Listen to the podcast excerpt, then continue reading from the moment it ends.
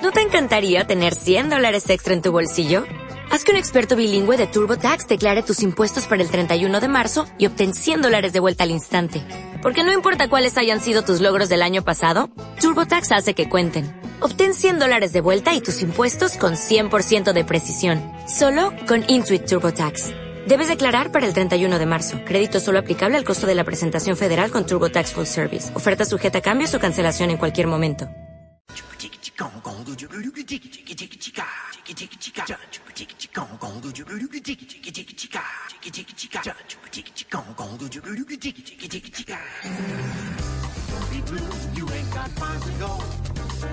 Son las 5 de la tarde. En la FM comienzan los originales.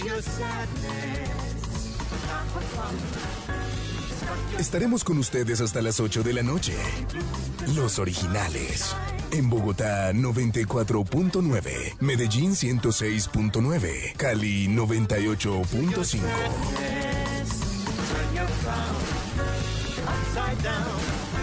Los originales, con Nicolás Samper, María Juliana Correa, Orlando Rivera, Laura Hoyos y Emilio Sánchez.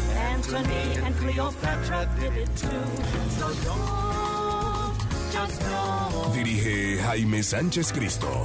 Los originales, porque todo está en tu mente.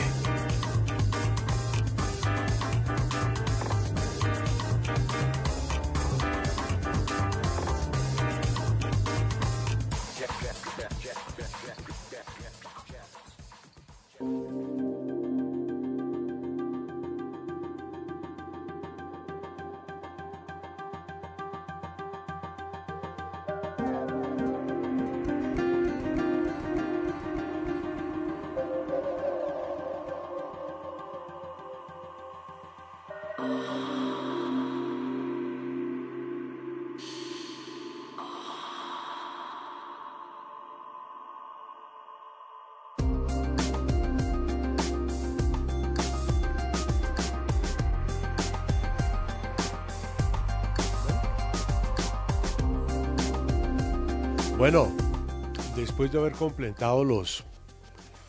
No sé, es que ha sido tal la cantidad de éxito recibido en el mes de diciembre, en esos programas que trabajamos con sangre, que nos tocó ir hasta la torre, que, que- que pedimos permisos especiales y todo para estar todos compaginados, que no sé con qué vamos a salirle hoy a los oyentes. Yo no, yo no veo futuro.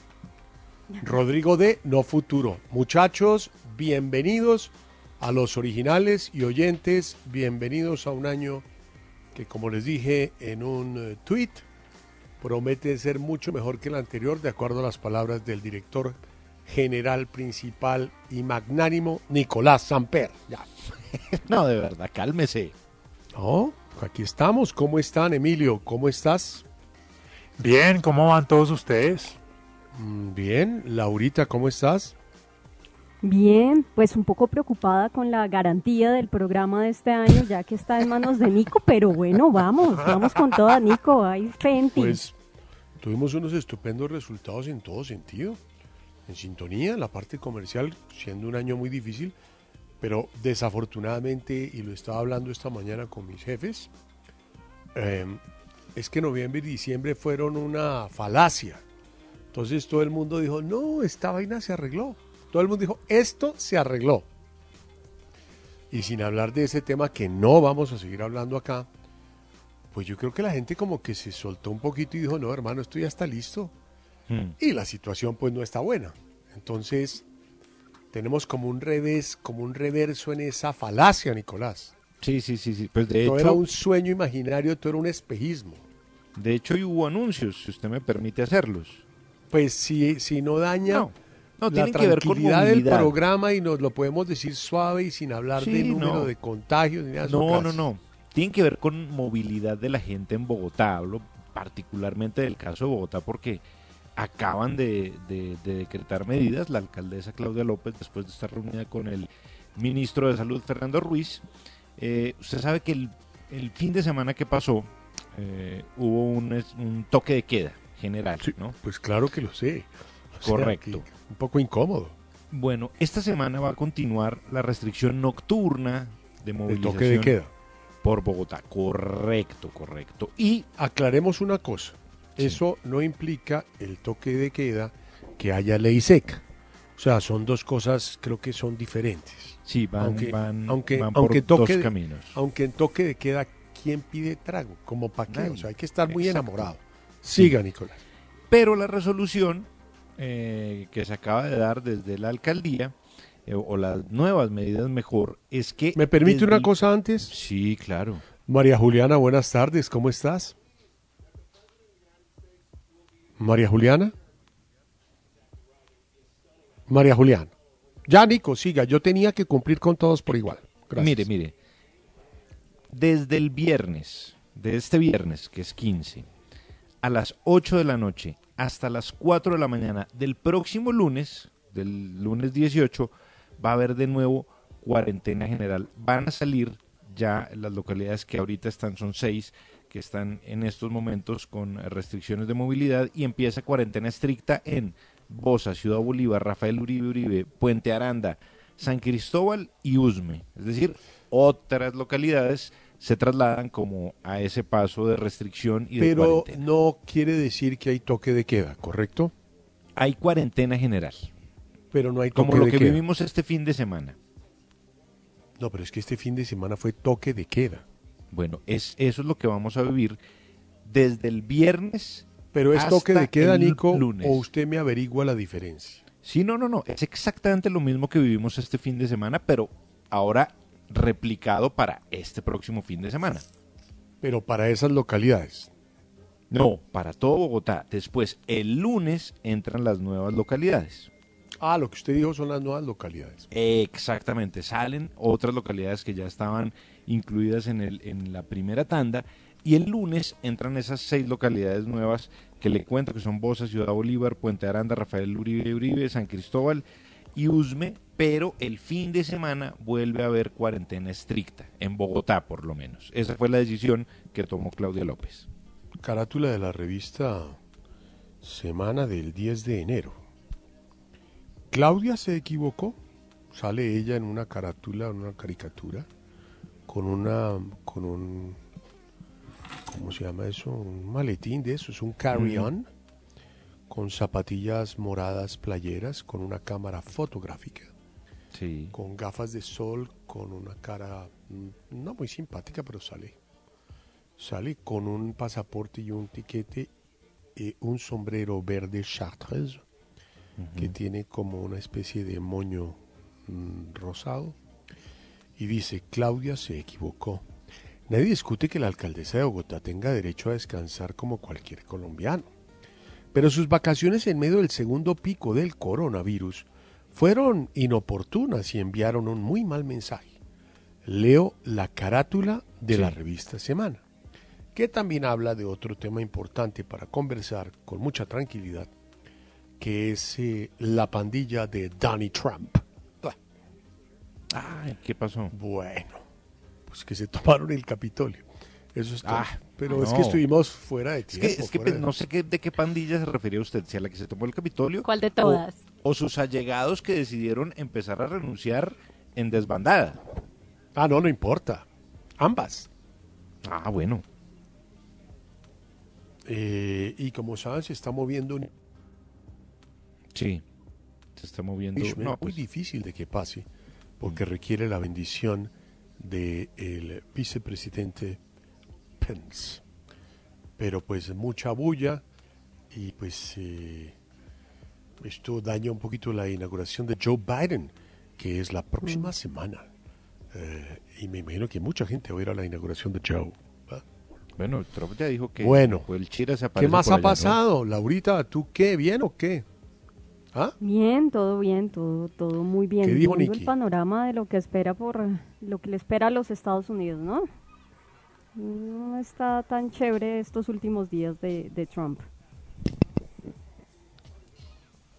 No, ni el país está bien en sus temas de- del problemita que tuvimos el año pasado. Está tremendo ese problema. Sí, también. Y También, también. bueno, aquí nosotros esperando a ver qué pasa. Porque solamente hay una solución para el mundo. Viene en unas jeringas y tiene Mm. aguja. Con eso les digo todo. Y duele. ¿No, Nico? Pues es que no hay nada que hacer, hay que hacerlo. Hay que esperar a que, de, de acuerdo a la programación, según lo que dice el gobierno, mediados de febrero comenzaría la vacunación, pero el ministro Ruiz dijo que la vacunación se iba a extender durante todo el año. Usted se puede decir- preparar para septiembre, Nico, ¿no? Por su corta edad. No. Es correcto. María Juliana O ya sea, se si conectó. Nico va para septiembre. Sí, acá estoy, hace rato te estoy ¿Qué te escuchando, María Jaime. No, María pero Juliana, yo te Laura y yo y no estamos en nada. diciembre.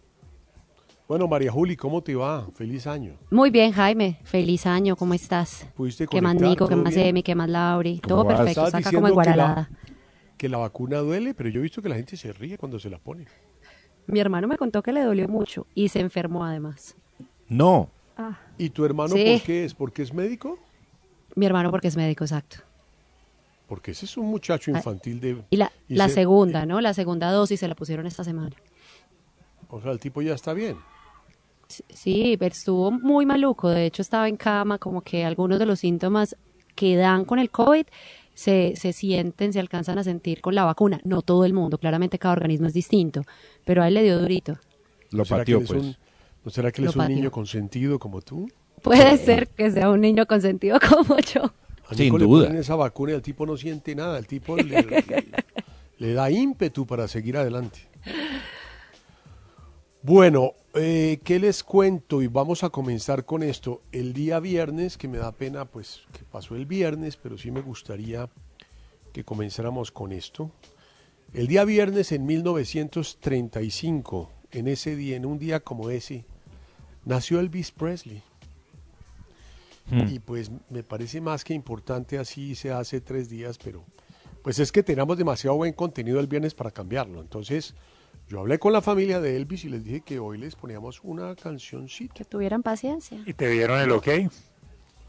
Hombre, me dijeron que sí, pero que sí, que, que yo la escogiera y a mí me gustan. Yo pondría como de la última parte, ¿sabes cuál me parece súper linda? Eh, la- la- el oso le mío de Elvis, It's Now or Never. It's now or never, sí. Es linda, ¿por qué no? Eh, yo quisiera confirmar, Laura, que sí nació el viernes, ¿no? Porque de pronto recibo unas vaciadas absolutamente monumentales.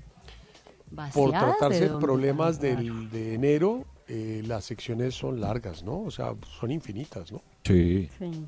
8 de Hay que hablar mucho, hay que hablar mucho, pero mucho. Bueno, Medio bueno. entonces, ¿qué día nació Elvis Presley? ¿En qué año? En el El 35. 8 de enero de 1935. ¡Ajá! Bueno, vamos a cumplir con la gente y con esta canción para comenzar el programa que se llama Now or Never.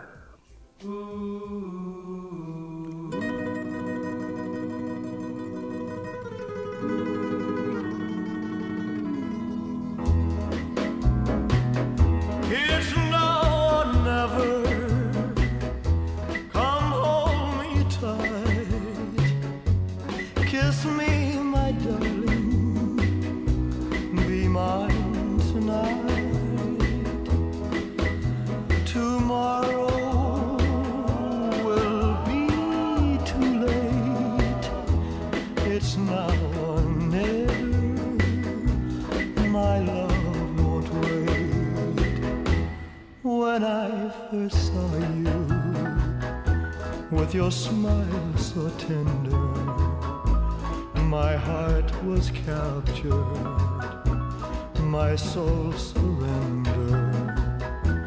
I've spent a lifetime waiting for the right time. Now that you're near, the time is here at last. It's now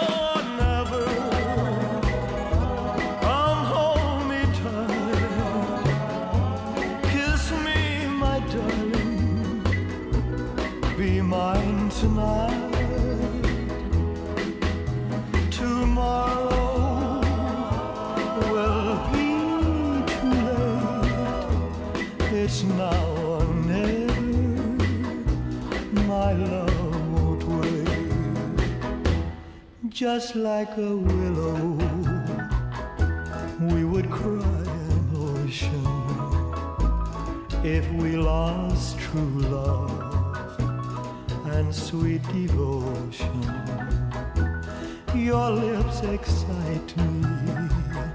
Let your arms invite me. For who knows when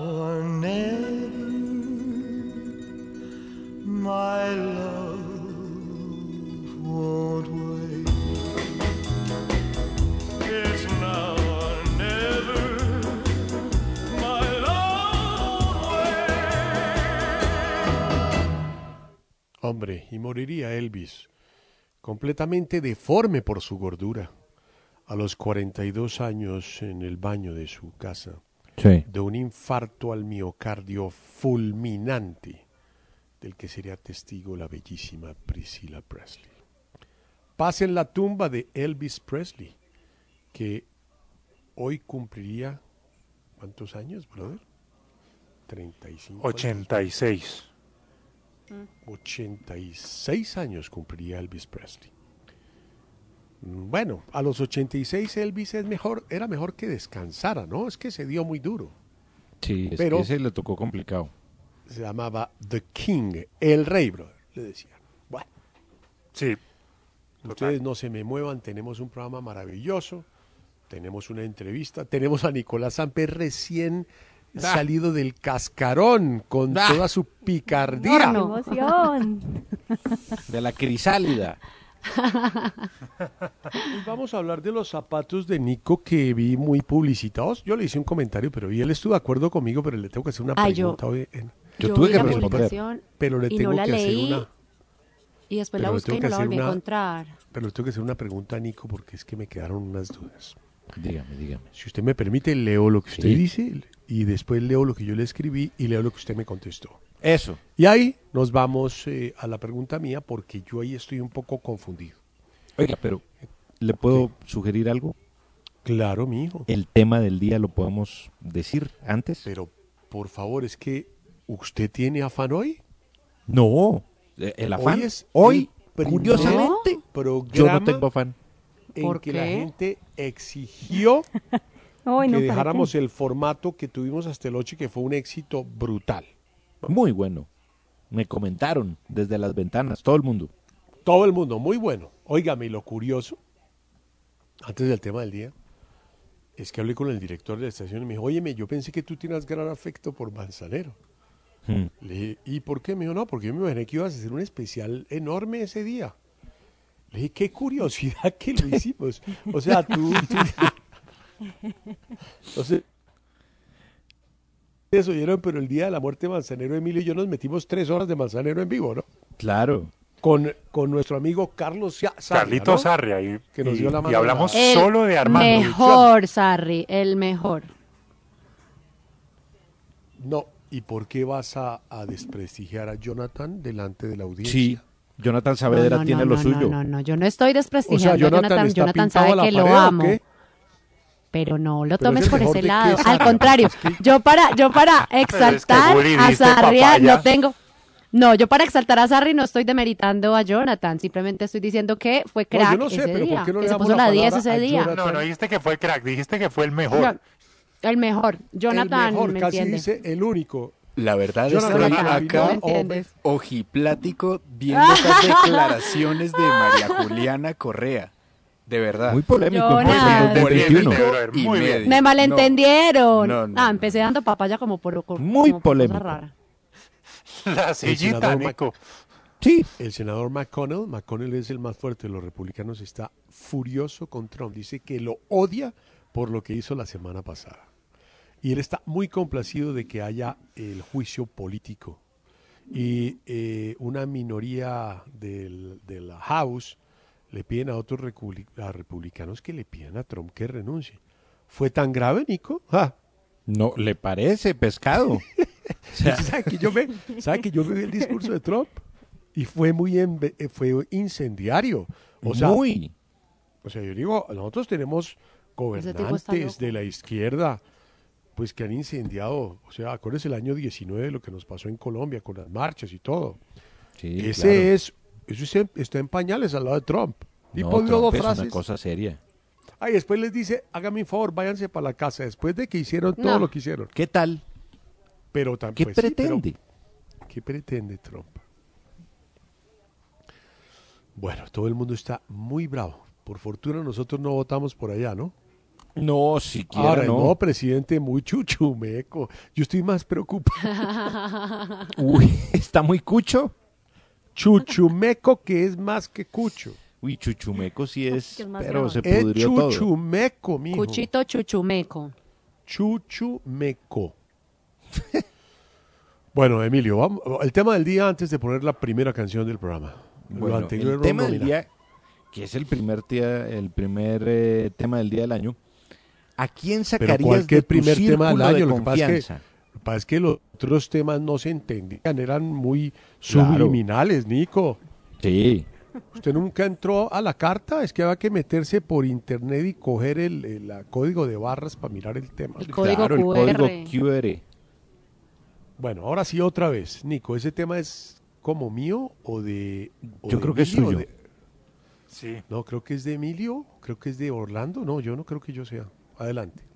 ¿A Otra quién vez. sacarías de tu círculo de confianza? Como No me Robert hagan De. Niro. Hable, hable, Como Robert haga De Niro en la peli- como Robert De Niro en la película La familia de mi novia, que le dice Claro. a Ben Stiller, Ay, "Mire, sí. a partir de ahora usted está, en el- usted está en mi círculo de confianza. Y todas las tres películas es Ben Stiller tratando de mantenerse en eso. Ese vive sa- saliendo y entrando de ahí. Sí, está inspirada en la película Meet the Parents con Ben Stiller y Robert De Niro. El tipo le dice, con lo siempre lo señala y dice, lo, lo estoy mirando, ¿no? ¿Se acuerdan? Sí, sí, lo sí. wa- estoy watching you, chequeando, sí. jovencito. I'm watching you. Y, Y el el, tipo y el no suegro es hace un agente sino de la CIA. emba- Eso no hace sino espiarlo. Y el tipo no hace Ben sino embarrarla, le rompe la nariz a, a la hija. No, no, no, es un desastre. un ¿Se acuerdan pendejo. jugando voleibol con la tanga? Es la mejor escena del cine. ¿no? Pendejo. Pier- pierde el gato.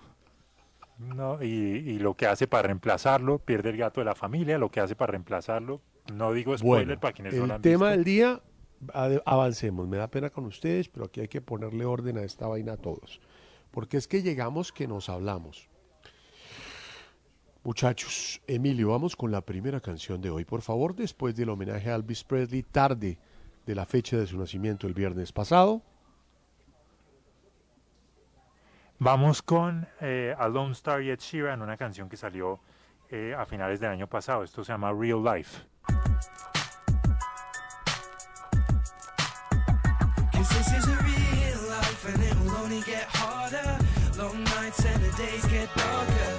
Death hits like a runaway train, so we just pick ourselves up and then we do it again. In this real life, it will only get harder. Long nights and the days get darker. Hits like a runaway train, so we just pick ourselves up and then we do it again. While we caught up in this life for some better ways and better days, gonna pick myself up. My cousin Ed is on his way. I should be sipping pasties with Matisse and France will win the bay. With chicks sidestepping the foreplay. The days of struggle, I juggle. Life is in a muddle, shallow as a puddle. Sip the bottle, water, one hit the throttle. I drink myself a personality out of reality. Dealing with millions in this fickle industry, fallacy, fantasy. Like a galaxy, no gravity. Where's his majesty from Galilee? I'm hearing blasphemy. Drastically could be the last of me. I'm so angry inside, I'm in agony. Sanity rapidly sapping from me. Why can't I see the face? Can I continue in this rat race and still chase the dream state? Get labeled raped or what? Make music for myself and getting put on the shelf. This is a real life and it will only get harder. Long nights and the days get darker. Death hits like a runaway train, so we just pick ourselves up and then we do it again. In this real life, it will only get harder. Long nights and the days get darker. Death hits like a runaway train, so we just pick ourselves up and then we do it again. It's me that's liable for my life. I eyeball the Bible. I feel alive like a well or a cyborg. Mind war. This is real life I can't describe. Take it from Darwin or the scripts and scribes. Paradise afterlife. Who knows where the wind blows? But what I do know, life is hard, and there you go. They say life's a bitch, and then you marry one. From London to West Coast, let's leave the smoking head for the sun. Shout to Cali, your homie, bang your set. Shout to all my Trini clique. Raise your flag at the Fed, no less. Get down to business, step out, the hater frame. Jaw going large, hard, big in the paper game. Still a status, things a struggle in this music hustle. Too much chase and bustle. Need the big dogs with all the muscle, like Russell Simmons. What's he doing with his millions? Flying high like helium, sitting on billions. This is real life and it will only get harder. Long nights and the days get darker. Death hits like a runaway train, so we just pick ourselves up and then we do it again.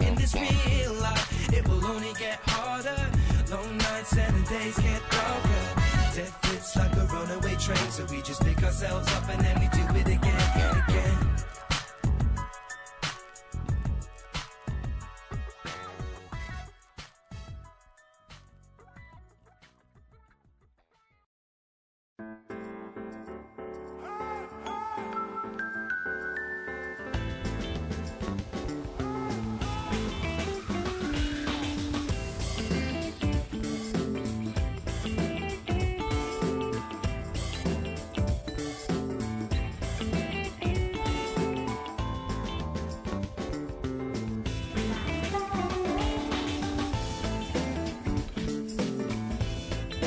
Los originales en Medellín, 106.9.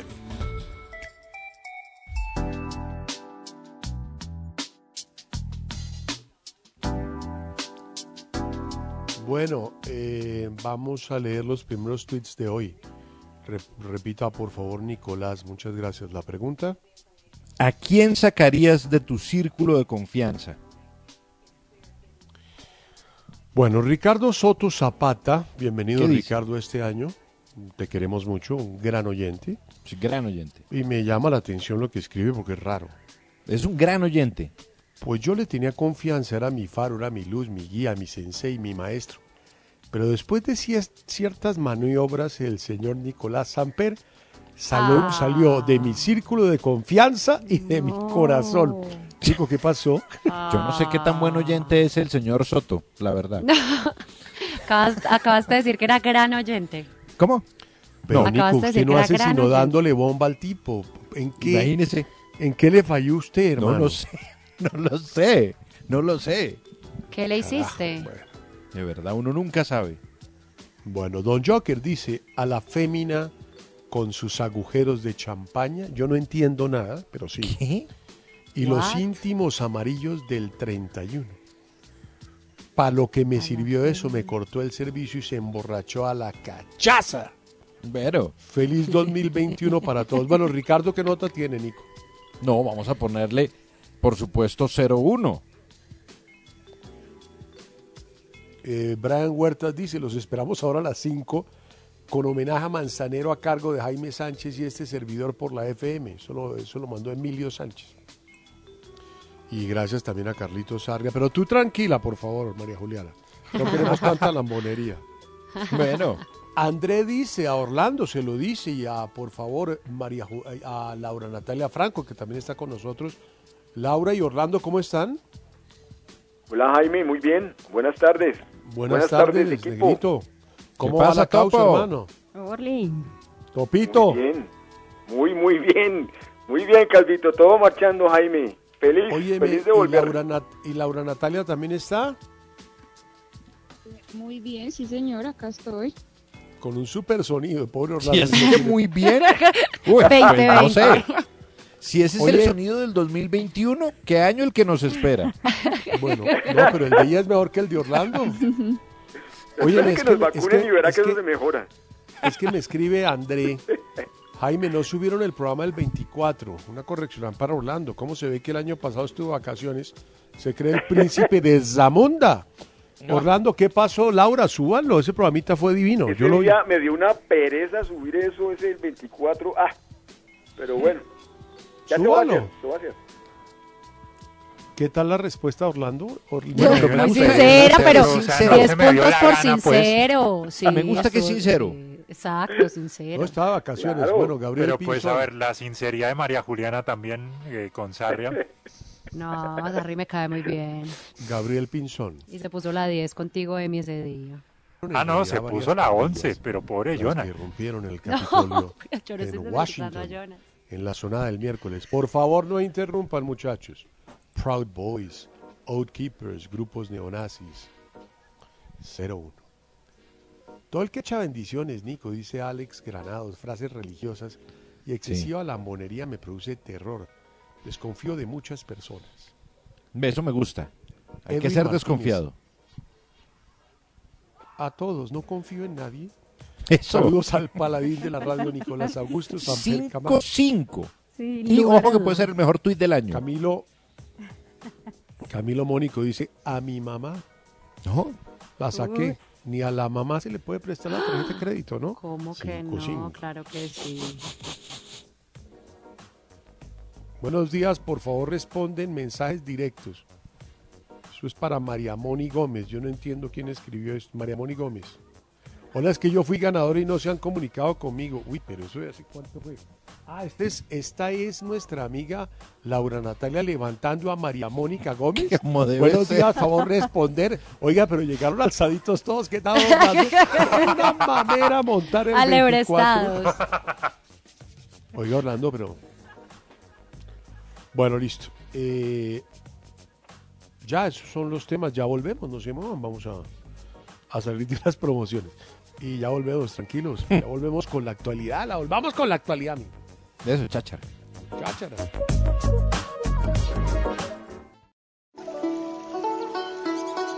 En los originales, países milenarios. Prepárese para este viaje ancestral hacia aquellas culturas que siguen edificando su imperio con costumbres del pasado. Solo escuche, vea y aprenda porque antes de ser un dragón hay que sufrir como una hormiga. Bueno, hasta Confucio hizo malas frases.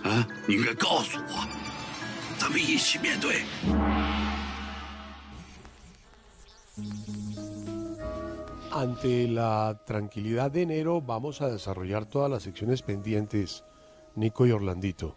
Sí. Vamos, a, vamos a renacer un poquito porque es que ya acá hay que dejarlo descansar un poco. Estuvo muy querido, lleva 30 años. No, pero déjelo, es muy bueno.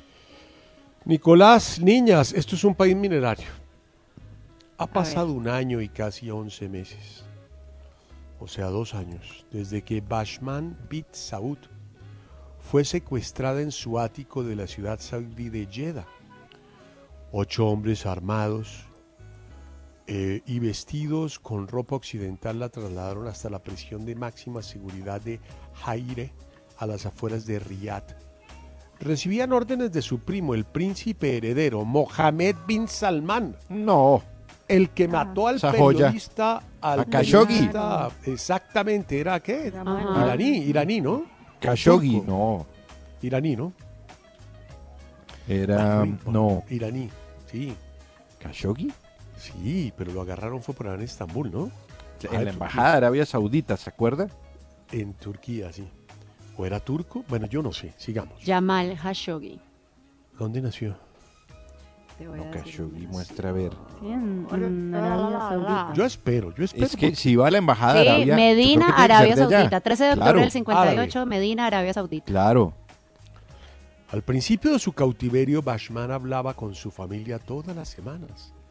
Pero poco a poco su contacto con el exterior se volvió irregular hasta que llegó a ser inexistente. Nico, ¿cómo va lo milenario?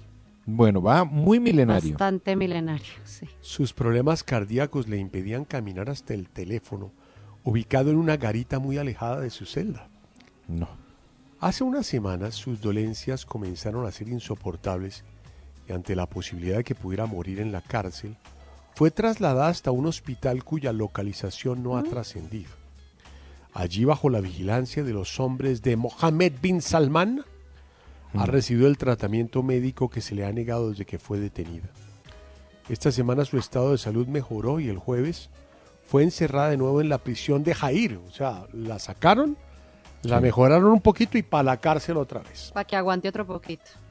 Según ha podido saber eh, el ABC, antes de ser trasladada a la prisión, Bashman recibió la visita de unos familiares que residen en Arabia Saudí. Con un cristal de por medio y sin producirse ningún contacto físico, la princesa se emocionó al ver a sus seres queridos. A través de sus ojos, con apariencia de que llevaba un año sin dormir, la encontraron muy desvencijada. El secuestro de la princesa documentada por el periódico desde el mes de abril del año pasado con un video de las cámaras de seguridad ocurrió en febrero.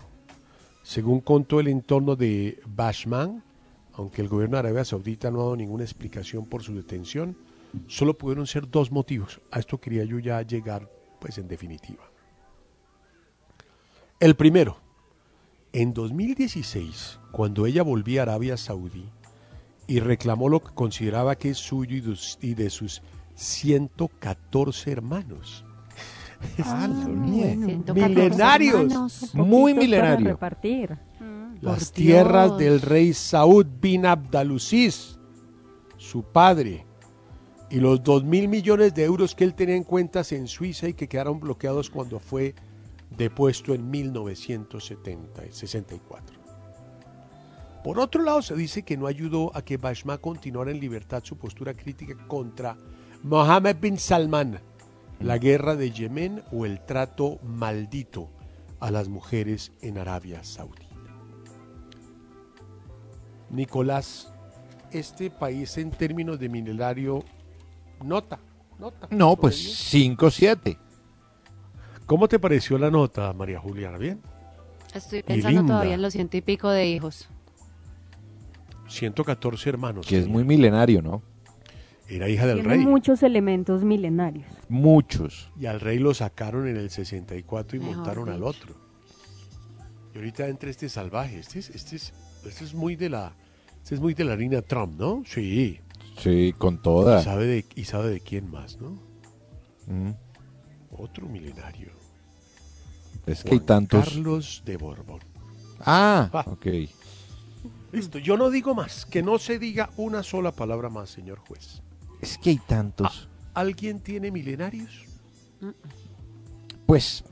A ver Otra si- cosita, a ver, a ver, No, pues María yo Juliana, tengo- de- haga uno, haga uno la primera nota de las del mes, por favor, del año. Pero milenaria, es que milenaria no. Territorios No, no, que- nota, nota. No, yo Bueno. tengo territorios milenarios.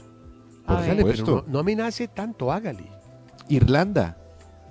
Si usted revisa, milenarios, reyes, vikingos, bueno, todo lo que usted quiera estuvo ahí metido en Irlanda. Pues hicieron una investigación sobre unos hogares que estaban diseñados para madres solteras y que gestionaba la Iglesia Católica. Esto en el periodo comprendido entre 1922 y 1998. Esa investigación dio un resultado dramático. 9.000 niños muriendo en esos llamados hogares para madres y bebés. ¿Esto qué representa? El 15% de todos los que ingresaron a esas instituciones sin ninguna explicación para pues que existiera una tasa de mortalidad tan alta. De acuerdo a lo que estuvo investigando una historiadora local que se llama Catherine Corles, encontró un cementerio masivo sin marcar en Tuam, en donde ella decía, yo estaba obsesionada porque estuvo en un hogar de esos con los recuerdos de infancia de niños muy delgados en, en ese hogar. Bueno, pues en el cementerio que encontraron en ese momento, pues que fue encontrado y que hace parte de toda la investigación alrededor de los 9.000 niños muertos durante casi ocho décadas, en ese cementerio de Tuam descubrieron 796 cuerpos de bebés, lo que habla del pésimo manejo por parte de la Iglesia Católica de aquellos hogares para madres solteras que supuestamente se iban a convertir en un refugio y una ayuda para ellas y terminaron siendo un lugar en donde 9000 niños no volvieron a ver la luz. Un poco dramático, pero bueno, eso es lo que usted tiene para hoy. Milenario. Bastante, sí. María Juliana. Bueno, pues Jack Ma, el multimillonario chino que es dueño de Alibaba. ¿Sí saben cuál es Alibaba? Claro. Sí, Es una- claro. milenario. Se retiró. Él se retiró. Ah, yo te dije que no tenía re- que no tenía milenarios. Pero pues es China, es milenario. Sí, milenario, China. Pero es milenario. Alibaba y tiene otras pequeñas empresas como AliExpress, que son empresas en las que uno pide por internet y llegan cosas baratísimas, pero a precios ridículos desde China. Pues este hombre Jack Ma está desaparecido hace más de dos meses. La última vez que apareció en público fue el 31 de octubre en una, digamos, conferencia, entre comillas, que dio a través de la web, que dio por Zoom. Pues lo que pasa eh, es que cayó en desgracia con el gobierno de China después de que dio un discurso en Shanghai donde hizo fuertes críticas al sistema regulatorio chino. Sus palabras obviamente no cayeron muy bien, pues dijo, abro comillas, China no tiene un riesgo financiero sistémico simplemente porque no tiene un sistema y ese es el riesgo. Y también acusó a los bancos de China de operar con una mentalidad de banca de empeños, cuando en realidad, según él, la buena innovación, como lo que él hizo para crear su fortuna, no tiene miedo a las reglas, sino a las reglas anticuadas. Poco después de decir estas palabras polémicas, en pocos días el gobierno bloqueó la salida a la bolsa de su empresa, que se llama Ant Group, y lanzó una investigación anti, antimonopolio contra Alibaba. Pues todos, muchos portales del mundo se están preguntando en este momento dónde está Jack Ma, ya que ya lleva más de dos meses sin aparecer por ningún lado. Laurita, algo, algo un poquitico más condensado que María Juli, por favor. Un poquito, no pido mucho, un poquito. Pues yo me voy, yo me voy para Turquía, donde Ah. un tribunal condenó a, a un controvertido telepredicador. Este hombre se dedicaba en un programa de televisión a difundir el Islam, pero empezaron a hacer unas investigaciones porque no era muy claro todo el negocio que había detrás de este programa. Pues este señor efectivamente hicieron una investigación y lo que ellos llamaron también un macro juicio contra 236 personas y finalmente el resultado para este hombre son 1075 años de cárcel. El señor está No. imputado por espionaje, formación de una banda criminal, abuso sexual de menores, entre otros cargos que pues incluye secuestros, torturas, amenazas, fraude, falsificación de documentos, soborno, contrabando, mejor dicho, el tipo era una joyita.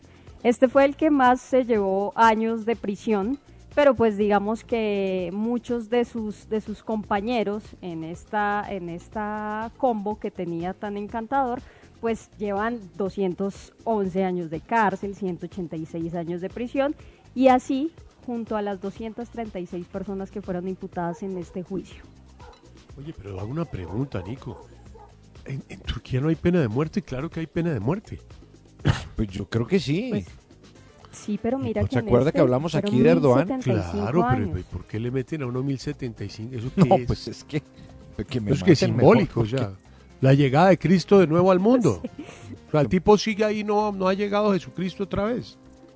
Claro, él él afirma que es una conspiración en su contra. Recordemos el tema del día, Nicolás. Claro, ¿a quién sacarías de tu círculo de confianza? Bueno, Emilio, vamos con música, por favor. Les tengo una noticia. Imagínense que Taylor Swift se ha convertido en la primera artista en pasar 45 semanas en el número uno de la lista de top 100 de artistas de Billboard, el Artist 100, una lista que se lanzó en el 2014. En segundo lugar están Drake, que tiene 31 semanas. Eh, tercero, The Weeknd con 20. Y, cuart- eh, y cuarto, un empate entre eh, BTS y Ariana Grande, cada uno con 15 semanas. Vamos entonces a oír un tema del nuevo álbum de Taylor Swift, de su disco Evermore, y esto se llama Gold Rush.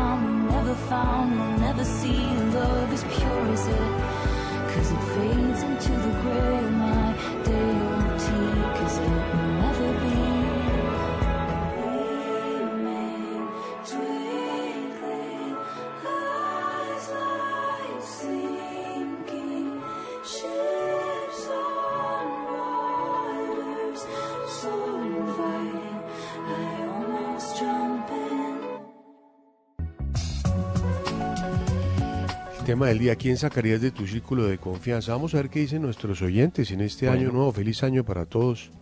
El tema está bueno, a ver. Jorge Botero Luján dice, este año lo comencé con un propósito y es mover mi agenda y empezar a descabezar nombres. Esas personas que son tóxicas y llenas de problemas. 01. No dice nada. Bueno, bueno. ¿Nico? No, pues 01. Necesitamos nombres. Mohammed bin Salman tiene un yate de 500 millones de pesos, no, de dólares, brother. 500 millones de pesos es el yate Nicolás. Muy o sea, no- chichipato, sí. No, 500. Y un chato en Francia de 300. Tiene muchos problemas con los otros. 2.000 príncipes de la familia real de Arabia, dice André. Don Joker a la suegris me dio el 24 unas medias y narizonas del, del, del Only, viejita ordinaria y chuchu. Me... Siempre. Agradezca Mi que le dio rey, algo, dice. ¿cómo así? Mi rey, dice Pamela Barbaricha. Feliz año. Ya estoy en Miami. Ah, Es que ya se fue a vivir allá. Estaba en Italia. Yo saqué a todo mi círculo de oro. Estoy empezando de cero. Cuéntales que en ausencia de todos yo te ayudo en el programa de Manzanero. Yo te ayudé. Sí, me ayudó. ¿Ah, sí? Besos Baltasar. Sí, ella me ayudó. ¿Y sabe quién me mandó una coba violeta? El mejor, uno de los mejores, porque tengo muchos, pero uno de los doctores más respetuosos de la dermatología, el doctor Juan Guillermo Chalela. Y me Ah, puso claro. un propósito para este año. Juan Guillermo me dijo, eso que usted hizo con Manzanero, con eso le- le- lo, lo atiendo gratis un año. Y ya le pedí cita y todo y me cobró, pero está bien. Bueno. no, pero, Pero ¿sabe quién me pidió? Ahí un bono, dijo, es que ustedes le hicieron un homenaje. Pero le dije, ¿pero será que se murió? Me dijo, no, no, no. Él no se ha muerto, pero será por un cumpleaños. Pero vamos a hacer un homenaje a Manuel Alejandro. Ojo, Nico, con ese nombre. Ah, Manuel Alejandro, hemos hablado de él bastante acá, claro. Es un gran compositor. ¿O me equivoco, compositor. Orlando? El mejor letrista de Hispanoamérica, pensaría yo. Bueno, de los mejores, no el mejor, pero de los grandes, grandes. Soldado Jaime dice, yo sacaría a María Juliana Correa, siempre despectiva con sus compañeros y siempre te levanta, Chic, durante, te levantó todo el 2020. Además, Sácame, el ídolo sácame. Sarria, como que es el supuesto Jaime que saca a pasear al perro, ¿no? Solita se destapó. No entendí nada, ni con Yo nota, tampoco 5-8. entendí nada, cual perro. Tampoco entendí nada, hombre. A cualquier persona. que Sáqueme, le guste hermano, todo bien. A cualquier persona que le guste el chonto duro, lo saco de mi círculo. Es, una, es abominable. Opine. 5-7. Uy, sí, a mí también me parece horrible. Es un gusto regional. Adquirido y adquirido, yo creo, ¿no? O es No, una cosa con la que uno tiene que nacer. No, no, no, pero eso del chontaduro uno tiene que dárselo de chiquito. Es como jugar golf a dos años. Sí, sí, sí. Es un gusto regional, eso es un gusto Que de le digan a uno a los del 30 valle. años, oiga, pruebe esta vaina que uno diga que Yo es la probé hace como un año. Y No. no. Arepazo número uno, por favor. Uy, ¿ya? Una vez. ¿No son tres? Primer arepazo del año, ¿no? En los originales, el arepaso. ¡Entusiasmo! Concurso donde la chepa, la chiripa y la leche superan los conocimientos. El que piensa pierde, pero el que no piensa también. Buena suerte.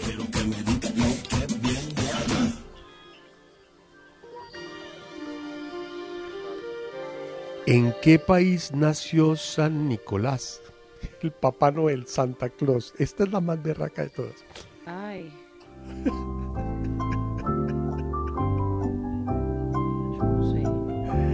Y va con pista ahorita. Si no sabe nadie, voto pistas y otra vez todos escriben. Ojo con el internet. El que llegó a acertar esto, lo saco del programa. Muchas gracias. Se acabó la música. María Juliana Correa, Canadá. Orlando Rivera, en el Polo Norte. Claro, Más uno. Él iba al Polo Norte a recoger los regalos. Claro. Él no nació allá. Él no nace en ahí, el Polo pero- Es Norte. que como yo nunca creí en el Señor, entonces por eso. Laura Hoyos, Rusia. Nicolás Samper, Rusia. Y Laura Natalia Franco, Alemania. Se salvó María Juliana con el tema de Canadá por el Polo Norte. Menos uno para Orlando Rivera. como, como tocaba. Él como- va que a Rusia, recoger los Rusia. regalos. Y de Con el pie izquierdo. No, para mí es el derecho porque él siempre es lo normal. I corrected them, sir. And when my wife tried to prevent me from doing my duty, I corrected her. con una cantidad de ruinas en la playa, la ciudad donde nació 12 kilómetros seguidos. Es uno de los lugares más antiguos del Mediterráneo y es Mm. un lugar que tiene, se simboliza por la construcción del parlamento más perfecto como modelo republicano. Todavía quedan eh, los faros del emperador de las épocas antiguas de los Anatoles. ¿En qué país nació Santa Claus?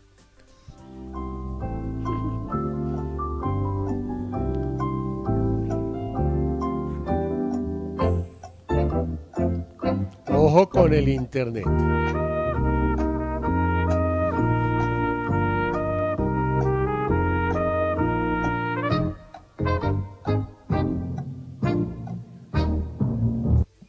Orlando. Esta. Es que comenzó a oír. Suiza. Hágame el favor. País mediterráneo Suiza, ¿no? Muy es suizo. que esto Ah, es muy suizo. madre, es que Italia me quedaba muy difícil decirlo. Mediterráneo Suiza, ¿no? O sea, no tiene mar, pero no, es Mediterráneo. Laura Hoyos, Grecia, muy cerquita, Laurita. María Juliana Correa, Croacia. No es el Mediterráneo, es el mar Adriático, pero te lo valgo porque es, se juntan los mares. Laura Natalia Franco, España. Nicolás Samper, Turquía. Menos uno para Orlando Rivera sin música y más uno para Nicolás Samper. Turquía. What? Petara la Los. ¿Por qué?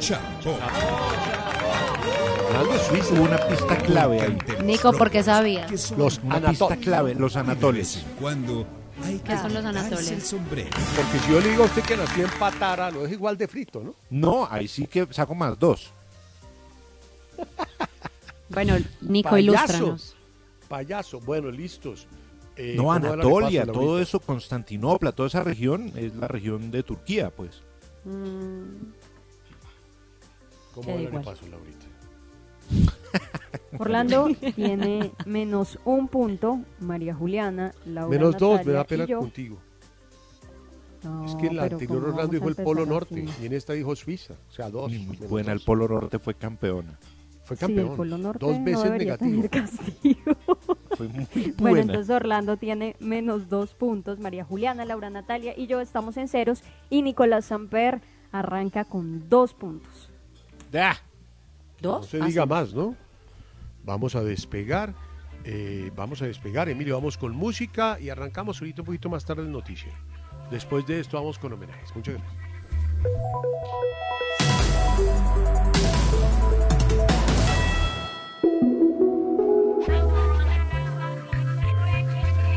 Y ahora el turno es para lo nuevo de Rosario. Esto salió en diciembre y se llama así, te lo digo todo y no te digo nada.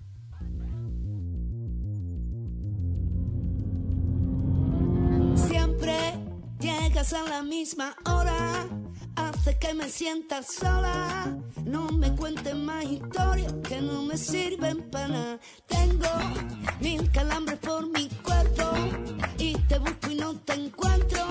¿De qué valen los secretos que no me sirven para nada? Te lo digo todo y no te digo nada. Te lo digo todo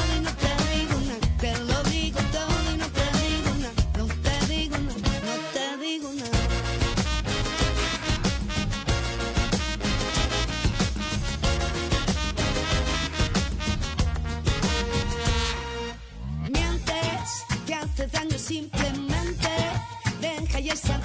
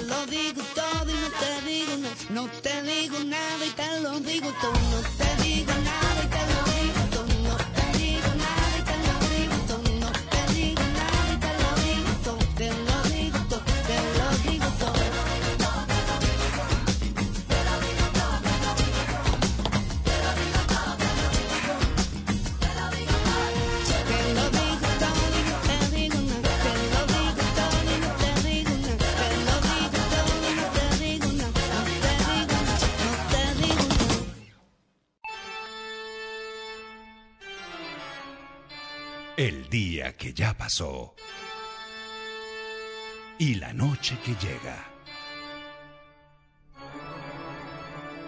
En los originales.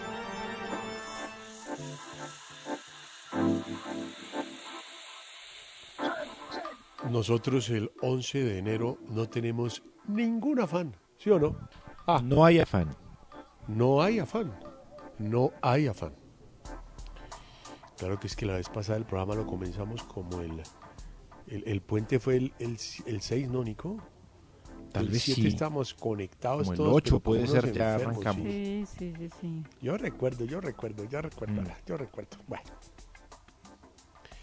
En un día como hoy nació el eterno premio Nobel que nunca lo va a recibir de literatura. Haruki Murakami. Ah, claro, Nació el eterno 1900. aspirante. Pero hombre, désenlo ya, el tipo ha hecho algo ya. Es un poco denso, pero désenlo ya. Siempre aparecen los favoritos y nunca se lo gana. El libro que más me gusta es Lo que pienso cuando pienso en correr. Buah, él era- él No le he entrado todavía a Murakami. Ahí me tiene. 1949, tiene 50 páginas, tranquilo. Yo he intentado un rato leer un libro de Murakami y no he podido. Voy como No, en la ¿qué tal tercera parte. Norwegian Llevo tres años pegada a él. Norwegian entrado. Wood, la madera de Noruega. Uy, no. La casa del carnero salvaje. dice, Empecé yo. ¿Cómo se llama una- un libro de 800? No, perdón, ahorita me regañan. Sigo. Bueno, bueno. Kirstie Alley, era bellísima la que estuvo en, en el bar en Cheers. Cheers. Sí, Y luego que se hizo un volvió gordísima después, que se volvió un poco Claro, obesa. y luego adelgazó. La de Mira Y quién quedó habla. como un monstruo. No, perdón, nadie es feo. Bueno, nadie es feo. 1951, grandes nacimientos hoy. En el 54, el Julio Sánchez Crist, perdón, Howard ¿Cómo? Stern, eh, uno de los, el talk show más importante de los Estados Unidos. Déjeme acabar mis ideas. ¿Por qué se ríe, brother? Si estoy No, todo es que pensando, le da es que uno sí se puede hacer el paralelo o no. No, sí, claro, hágale. Tiene Pero un problema en el ahí, ¿que labio. No, ¿Qué hágale. qué? hágale. Y empezó a callarme. No, tampoco. No, tranquilo, dele. En 1957, John Lasseter, Emilio. Ese es de tu combo de Pixar. Pixar, Un poquitico claro. afeminado, pero pues ha hecho vainas. ¿Qué Nadie hizo? es afeminado, tranquilo. John Lasseter. ¿Qué hizo el brother? Emilio, ayúdanos. Uf, él dirigió Toy, él dirigió Toy Story, Box Life. eh, fue el jefe de Pixar muchos años. Tuvo que eh, abandonar la empresa eh, por, eh, un- por acusaciones de abuso sexual que se le hicieron recientemente, pero él estuvo al frente de la empresa en los momentos más importantes, cuando eh, empezó esa unión con Disney. eh, luego, de hecho, creo que si no estoy mal, él se volvió el jefe de animación de Disney. Pero él, o sea, to- todo lo más importante de Pixar Pero- se hizo bajo su supervisión. O sea que Mm. el señor Katzenberg, que se fue a DreamWorks, era empleado de John Lasseter. Eh, no, de hecho hubo, de hecho él tuvo un conflicto con eh, Jeffrey Katzenberg porque al mismo tiempo eh, salieron dos películas, una de Pixar que era A Bug's Life y otra de DreamWorks que era Ants. Y toda la vida se ha creído que Jeffrey Katzenberg llevó la idea de, de Bug's Life a DreamWorks y la cambiaron y la volvieron Ants. Y salieron No al mismo tiempo. no tengo ninguna duda, pero en las cifras, Ants fue el fracaso del siglo. Box Life fue una taquilla aceptable, ¿correcto? Fue la segunda película, sí, le fue muy bien. De hecho, fue el segundo largometraje de. Y él tuvo que ver con Monster-. Monsters Inc. ¿O no? Claro. Y tuvo que ver con Toy Story 2 y 3 también. Por ejemplo, la 2 era una película que se iba a sacar directo a video, pero a Disney le impresionó tanto la calidad que dijeron, no, nos vamos, nos vamos en cines, nos vamos con la grande y tuvieron que hacerla en meses, cuando la primera les tomó años. Sí, a mí me preocupa que John Lasseter juega con muñecos en la sala de la casa. Es por eso que me No, parece un pero- Sí, sí, poquito sí. afeminado. Y él juega Déjelo, con déjelo, es infantil, es Y infantil. nació en el 57, es un señor de 63 años poniendo a luchar a Woody con el otro, con el Buzz Lightyear y con, eh, con un niño. No, eso es difícil. Déjelo, déjelo. No, es que él, él no creció. Él es como Guillermo del Toro en su película The Shape of Water. John Lasseter, de hecho, también hizo Ratatouille y también hizo, o sea, pues... eh, Pero es no una hizo, pero todo- él supervisó Ratatouille y supervisó Wally. Y Up, Sí, no, de todo. Todo eso es él. O sea, Mejor Up dicho. también, por supuesto, bueno, fue de todas esas. perdón, donde sale el Boy Scout que Coco. fue violentado, Russell. Russell, ajá. Él fue, fue, mm, No, mol- tuvo molest, fue molestado, ¿viste? Como todos los Boy Scouts americanos.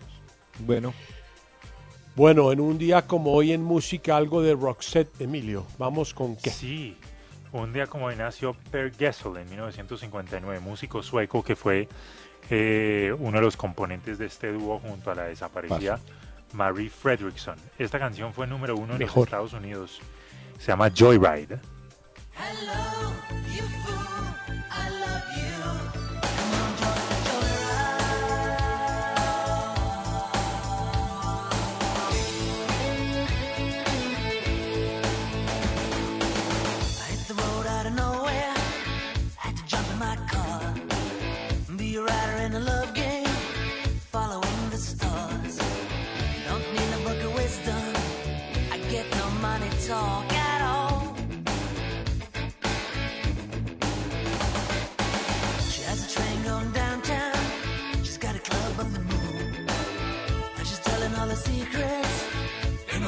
A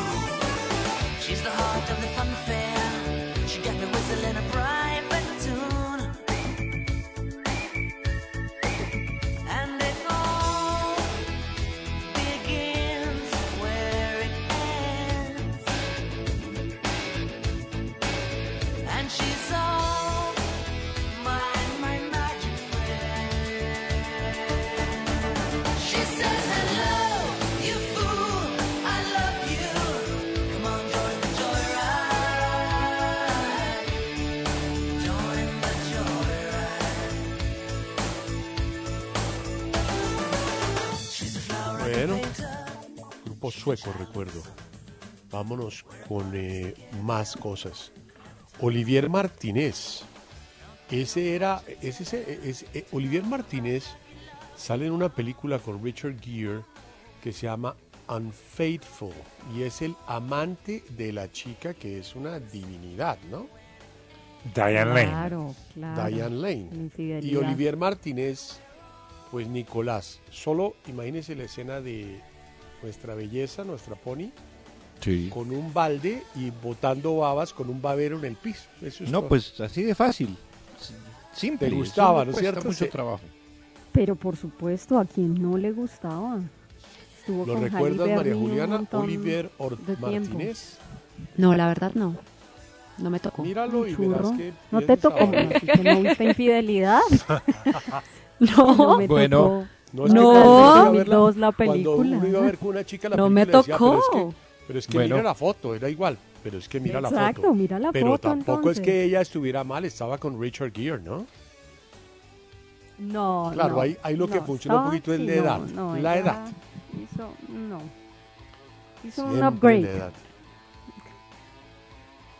¿No fue ella la que desarrolló su instinto fémino? ¿Quién? ¿No fue ella la que decidió entregarle ¿Quién? su cuerpo a Olivier en la película? Ah, Ah. claro, claro que sí. Y entonces, ¿qué culpa tiene Richard Gere? Él era un hombre fiel. Lo que pasa es que tenía 20 años más que el otro y eso no lo perdonan. Mm, hágame el favor lo que estoy hablando. Bueno. aquí. Sigo. ¿De qué te ríes? ¿Ah? No, de nada. ¿Tienes tos? Sí, un poquito. Agatha Hay que botar Christie todas las decoraciones de la casa. murió ¿no? en Eso es de- 1976.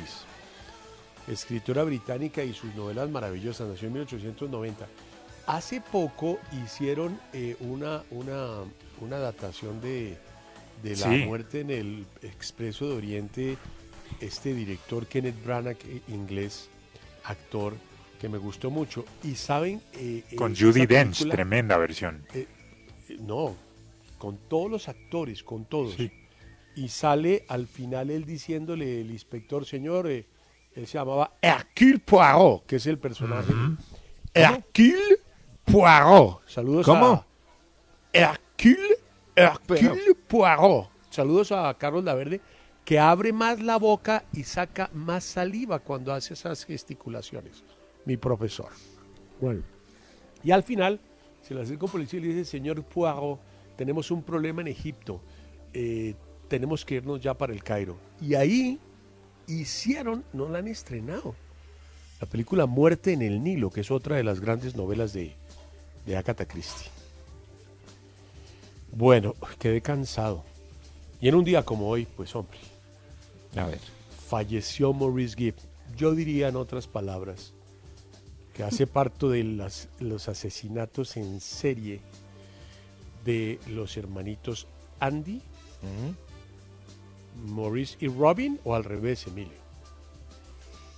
El primero en morir fue Andy, luego Maurice y luego Robin. Y tienen una sola mano oscura. Y es el señor Barry Gibb, el hermano. Pues Barry Gibb, imagínense que sacó disco nuevo de versiones en country y a dúo de los clásicos de los Bee Gees. El disco se llama, el disco se llama Greenfield, Importante Brothers. Songbook Volume El 1. hombre. No. De hecho, esta canción la puse porque me gustó. Bueno, y esto es Eh, homenaje a Maurice, en homenaje al homenaje a asesino. Maurice.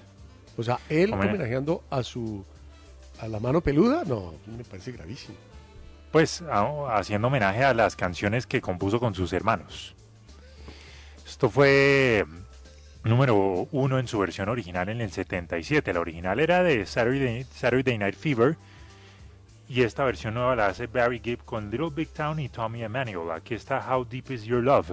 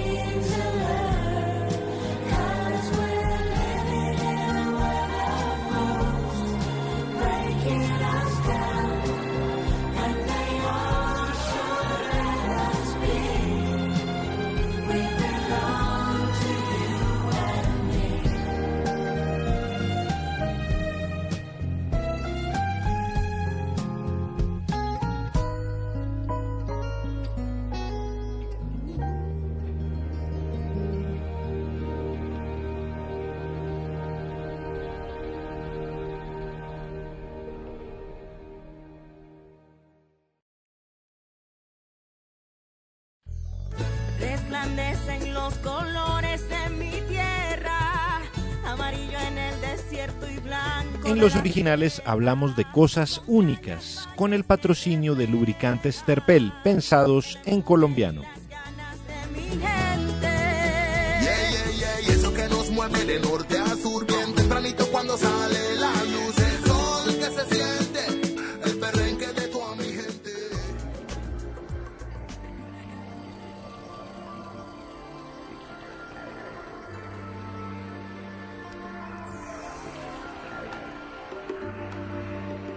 Cosas únicas. Redford, Robert Redford como Gatsby. Leonardo DiCaprio como Gatsby. Esta cosa única es la hemeroteca, una sección que quisiera leer más seguido. Y esto es hace 80 años. Las diferentes personalidades del romántico y mm, personaje creado por Francis Scott Fitzgerald, Gatsby, reverberan en nuestras mentes cuando se habla del autor americano más característico de esos años perdidos, de los años 20, con locura.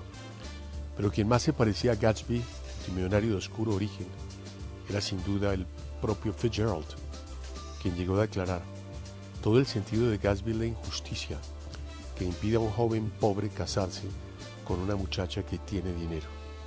Ese tema se repite en mi obra porque yo lo viví.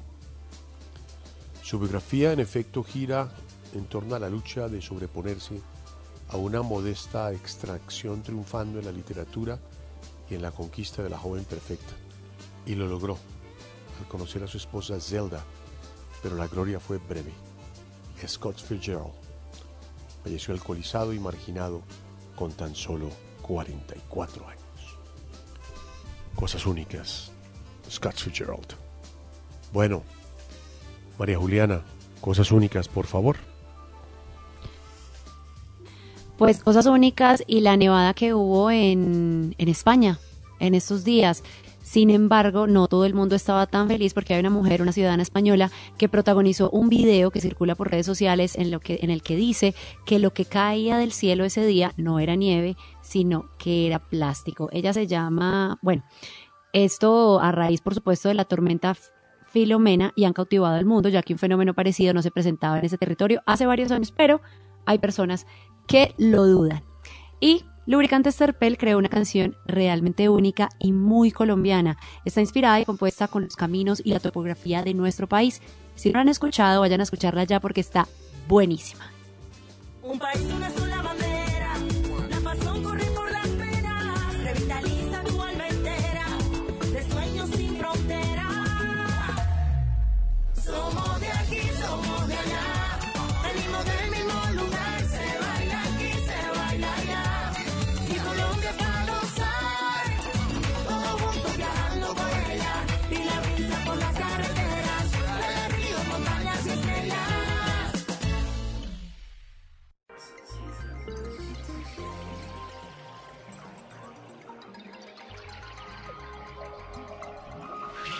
Eh, quisiera complementar la nota de María Juliana de Madrid porque, porque sí fue un, un- un, uh, un fenómeno muy malo para, para los madrileños. La ciudad se paralizó, la ciudad perdió economía, la ciudad perdió colegios, la ciudad no se recuperó, o sea, la ciudad, a la gente le tocó encerrarse, desabastecieron todos los supermercados, la gente se llevó toda la comida, porque Madrid no está preparado para esas vainas, Nico, María Juliana, Sí. Laura. No, la nevada. ¿Hacía cuánto era que no nevaba? ¿Como 50 años? 50 años. No, Sí, no tan duro, sí así. neva, pero chiquito. Pero- Porque esto hubo, Sí. un, hubo un momento de un metro de nieve, ¿no? Un metro. Filomena, ¿no? ¿Era el nombre? No, tremendo. Filomena, Filomena la, la tormenta, tormenta. sí. Que es de Claro. la esposa de Filomeno, que es el, el, el, el, el metre de Casa Rafa. Claro. Hombre.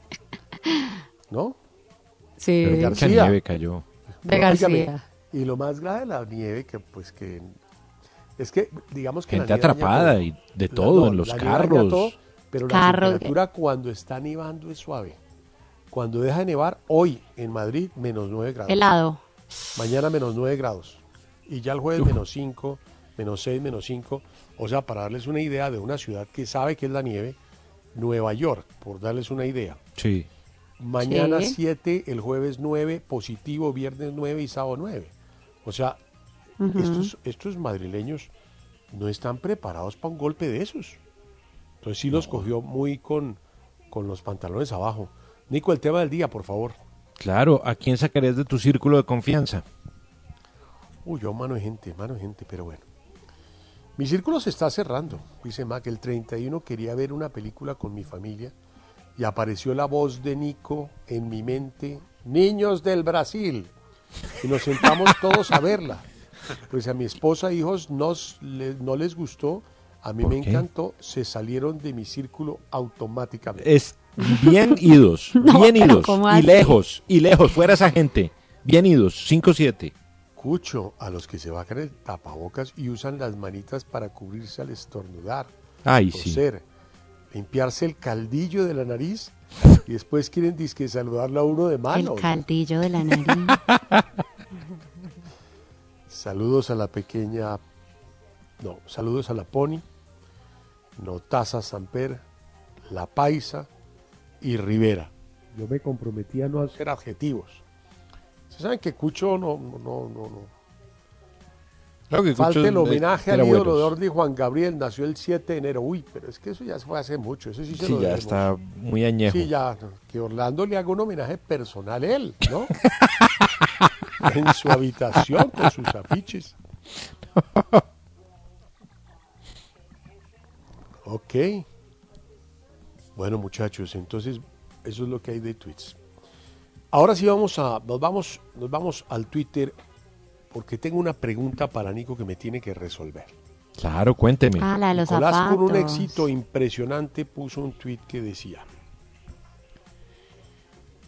eh, espérese un segundito. Es que me parecía un tema álgido para tratar, porque yo creo que todos hemos, Sí, hemos bueno. tenido esa clase de, Entonces de Nicolás saca favoritismos. unos, unos tenis que yo me imagino que son Adidas, ¿no, Nico? Sí, señor. Y bastante feos. Ah, él mismo los describe. Aquí va. Y dice, desde marzo estos han sido mis zapatos elegidos para usar en el confinamiento. Desde marzo, estamos en enero. Viejos, rotos, cascados, seguirán siendo mi primera opción. A ver los de ustedes. Yo le escribo con sutileza y respeto. Lo que me preocupa un poco de ustedes no existe, Nicolás Amper, arroba, no es el aspecto desvencijado, descolorido y raído de su calzado. Dentro de ese material se conserva un buque aceptable para sus compañeros de vivienda. Buque es un olor, un aroma. Y termino diciéndole, o hay que usar un cofre vulcanizado para mantener el equilibrio ambiental.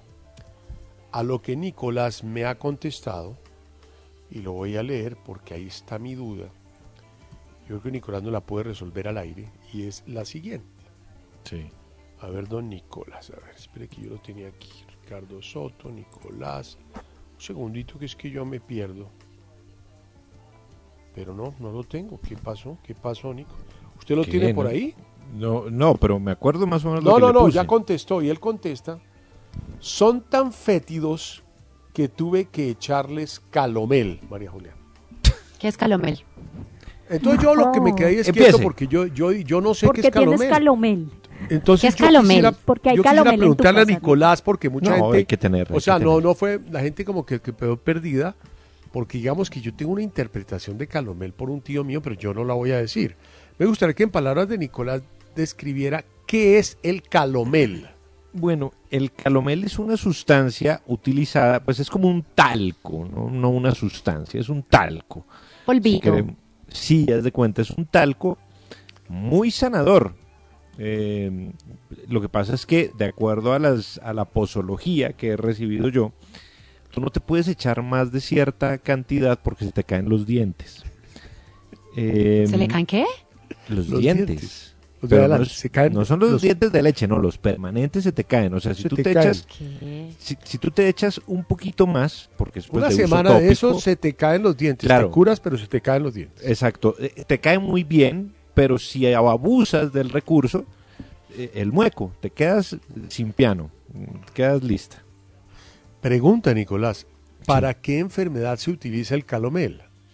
Eh, voy a describirlo solamente con tres sílabas. A ver. La, di, jazz. No más palabras, señor juez. Es, eh, hace parte del género de enfermedades íntimas. ¿Es correcto? Es correcto. Pues imagínese para usted erradicar a ese ejército el material que debe utilizar de guerra. Por eso se te caen los dientes, María Juliana. Es un poquito fuerte. Es una sustancia, es, es, es prohibida como muchas sustancias que fueron prohibidas y que los alemanes todavía están pagando demandas porque los niños salían focas sin brazos. Es una sustancia que actualmente es prohibida, pero dadas las investigaciones que Nicolás y yo hicimos, todavía la venden en el 7 de agosto eh, sin receta médica. Exacto. Nico, sí, su es- opinión. Es investigaciones de campo que uno tiene que hacer. Uno, eh, acuérdense que, que si hay algo que uno tiene que, que recibir son eh, las enseñanzas de la vida. Y, digamos, a partir de una pérdida de varias piezas dentales, fue que yo aprendí que, que se le caen a uno los dientes y se echa mucho calomel. Pero usted se lo echaba en los dientes, es que no he logrado entender cómo es lo suyo. No, no, digamos, es, es, es como O una el efecto reacción... es brutal. No, es una reacción secundaria Un efecto al, mal. Claro, es, es una reacción secundaria al mal primigenio, ¿no? Hoy en día me imagino que ni la enfermedad existe y se debe curar con un spray, sin problema, ¿no? sí. Estamos hablando del año la- la 1964. ¿Qué opinas, Laurita, del tema de Nico? Bien, ¿no? Pero fue, me parece que lo manejó con Sí, altura. bien. No, y me parece, me parece que es muy recursivo, ¿no? Porque dijo, bueno, a ver, ¿cómo espanto el olor de estos zapatos? Tengo calomel. Que si Sí, lo Nico, tenías en la casa, pues me imagino que te ¿Y había cuánto para tiempo le otros dejaba el calomel? O sea, los dejaba en la noche cuando se acostaba a dormir, pero no puede Sí. todos los días porque se le caen las uñas de los pies, ¿no? No, los dejo, los dejo ahí un poquito y, y Dios les meto dos, y dos hojitas de eucalipto, les, pues como para que coja un olor un poquito más fresco. Pero usted no, eso- usted no le jala al talco de bebé ni eso. No, no, no, no. No, No, Calomel. no, eso para qué, no, no, no, vamos a echarle cosas que sí quiten el olor. Entonces, Pero calomel, están y muy usted le mete tres Nico, hojitas sí. de, de eucalipto y si no tiene cardamomo en pepa. Y listo, ahí le queda Están muy mal de olor, sí, ¿no? Uy, Un una año. fetidez, le digo. yo mismo Ay, no, me sorprendo. Emilio, vamos Y con solo música, usaste esos durante el confinamiento, ¿no? Solo eso. Ok, vamos con una canción sota. El señor Billy Joel llega ahora con una canción que él hizo en 1978 para Buenísimo. su disco. Tremenda canción, eh, 52nd Street. Este disco se ganó el Grammy al álbum del año. Y aquí van a oír en la mitad a un tremendo trompetista de jazz, Freddie Hubbard, que en paz descanse. Esto se llama Zanzibar. Mañana tendremos de pronto al hermano, ¿no? A- ah, no, no, no, perdón. No, no, no. Él es No, hermano no. de Ronnie Loss, ¿no? Otro es Ujú, Hubert sí. Loss, ¿no? Exactamente. Freddie sí. Hubbard. Freddie Hubbard. Aquí está Zanzibar.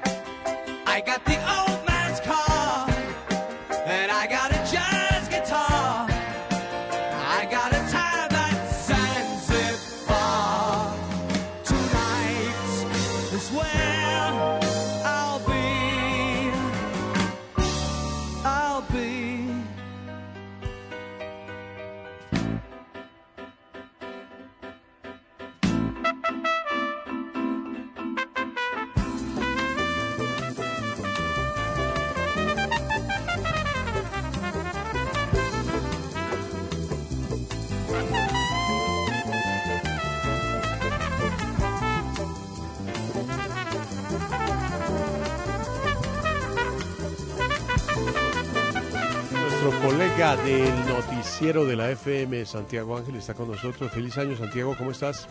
Jaime, muchas gracias. Bien, feliz año para ustedes también en la mesa. ¿Cómo están ustedes? Bien, aquí, con mucho movimiento internacional. Entonces vamos a colocar, por favor, eh, mi querido eh, Jonathan, en la sección de El Mundo al instante. Gracias. En los originales, El mundo al instante. Faltan 19 minutos para las 7 de la noche en el territorio colombiano. Santiago, ¿qué noticias vamos a desarrollar mañana en el noticiero en tu departamento de investigación? Bueno, Jaime, mire, dos noticias muy importantes que es de las que se va a estar hablando mañana en todo el país. Tiene que ver con toda esta polémica que ha habido sobre alguna presunta falta de transparencia con los contratos para las vacunas del COVID-19, Mm. por un lado. Acaba de anunciar el gobierno nacional que en efecto sí se tienen cerrados acuerdos y contratos con el mecanismo COVAX, que es el mecanismo multilateral de- Naciones Unidas para países emergentes, con Pfizer y con AstraZeneca hay ya contratos que se cerraron en el 2020. Con Janssen hay un acuerdo que se cerró también en el 2020, falta formalizar el contrato y además también se acaba de anunciar que en los próximos días se va a dar a conocer un nuevo acuerdo con otra farmacéutica para poder llegar a las 35 millones de personas vacunadas, que es la meta del gobierno nacional. Ese va a ser nuestro primer tema. Santiago, se menciona la, eh, una vacuna que, que no necesita refrigeración y está moviéndose mucho en Europa y en Estados Unidos, que es la de Moderna, o no tenemos contacto con esa vacuna. Todavía no, pero podría ser eh, una de las que habla el gobierno porque hace falta, hacen falta cerca de 6 millones de vacunas. Recuerde que con todas las vacunas que tenemos, incluyendo COVAX, Pfizer, AstraZeneca, Janssen, con las que ya hay acuerdos y contratos, tenemos vacunas para 29 millones de personas. La meta del gobierno es vacunar a 35 millones de personas y con eso lograr la inmunidad de rebaño. Hacen falta entonces 6 millones de vacunas y hoy no se sabe con exactitud cuál es la farmacéutica con la que el gobierno ya está negociando, pero ya hay una nueva negociación. Podría ser la de Moderna, además, porque el gobierno también ha dicho que está eh, apelando a la estrategia de portafolio, es decir, tener todas las eh, opciones diferentes posibles en el mercado, pues obviamente de, de farmacéuticas que garanticen seguridad para poder aplicarlas a la población. Eso se va a conocer en los próximos días, entonces deme un par de días más. Santiago, una pregunta más, pero ¿hay escándalo, hay, hay polémica o simplemente ustedes lo que van a tratar es de aclarar todos los puntos sobre el tema de las vacunas? No, hay una polémica tremenda eh, durante todos estos días porque hay muchas personas que se quejan de falta de transparencia con los contratos. Hoy hubo una confusión sobre unas declaraciones del presidente y entonces se dijo que en realidad estaba mintiendo el gobierno y que no había eh, contratos ni acuerdos cerrados y no es así. Mire, lo que pasa es que eh, para negociar los precios con otros países que están interesados, usted sabe que esta es una competencia a muerte, pues las farmacéuticas en todos los países del mundo, Israel, la Unión Europea, Estados Unidos, eh, pactaron una cláusula de confidencialidad para que no se pudieran revelar los precios justamente pues para poder permitir negociarlos con otros países. Lo que implicaría violar esa cláusula de confidencialidad o publicar los contratos es básicamente pues que las farmacéuticas no accedan a vender las vacunas, es decir, quedarnos sin vacunas. Entonces, lo que se ha dicho es que sí hay vacunas. Ok. Segundo tema para mañana, campeón. Eh, Jaime, se cierra Bogotá de nuevo. Esto también va a ser muy polémico porque pues usted sabe que estamos en plena reactivación económica. este puente que viene, toque de queda, confinamiento general a partir de las 8 de la noche del viernes hasta las 4 de, de la mañana del lunes. Eh, solamente van a poder salir las personas a, a abastecerse de medicamentos y alimentos esenciales y hacer actividades esenciales. Otro tema duro porque los economistas y los empresarios no están para nada contentos con esa medida. Pregunta que le hacía a Nicolás, está, yo, yo al menos estaba confundido, de pronto Nicolás la tenía clara porque me dijo que era igual que ese, ese, estamos hablando del mismo toque de queda del, del puente que pasó. Sí, señor, es básicamente lo mismo, es exactamente lo mismo. Eh, Con ley esta seca, semana- todo igual. Sí, to- todo igual. Esta semana hay toque de queda nocturno en Bogotá, pero durante el fin de semana para evitar aglomeraciones y contactos también toque de queda durante el día. Muy difícil para muchas empresas. Bueno, y eh, han, han desarrollado algo que yo sé que le gusta mucho a tu directora, a Luis Carlos, eh, del tema del juicio político de Trump, que, que hoy está eh, el, el Congreso de los Estados Unidos desarrollando el último, el último texto que van a aprobar para pedir que renuncie como presidente. ¿Han, han, han trabajado en ese temita?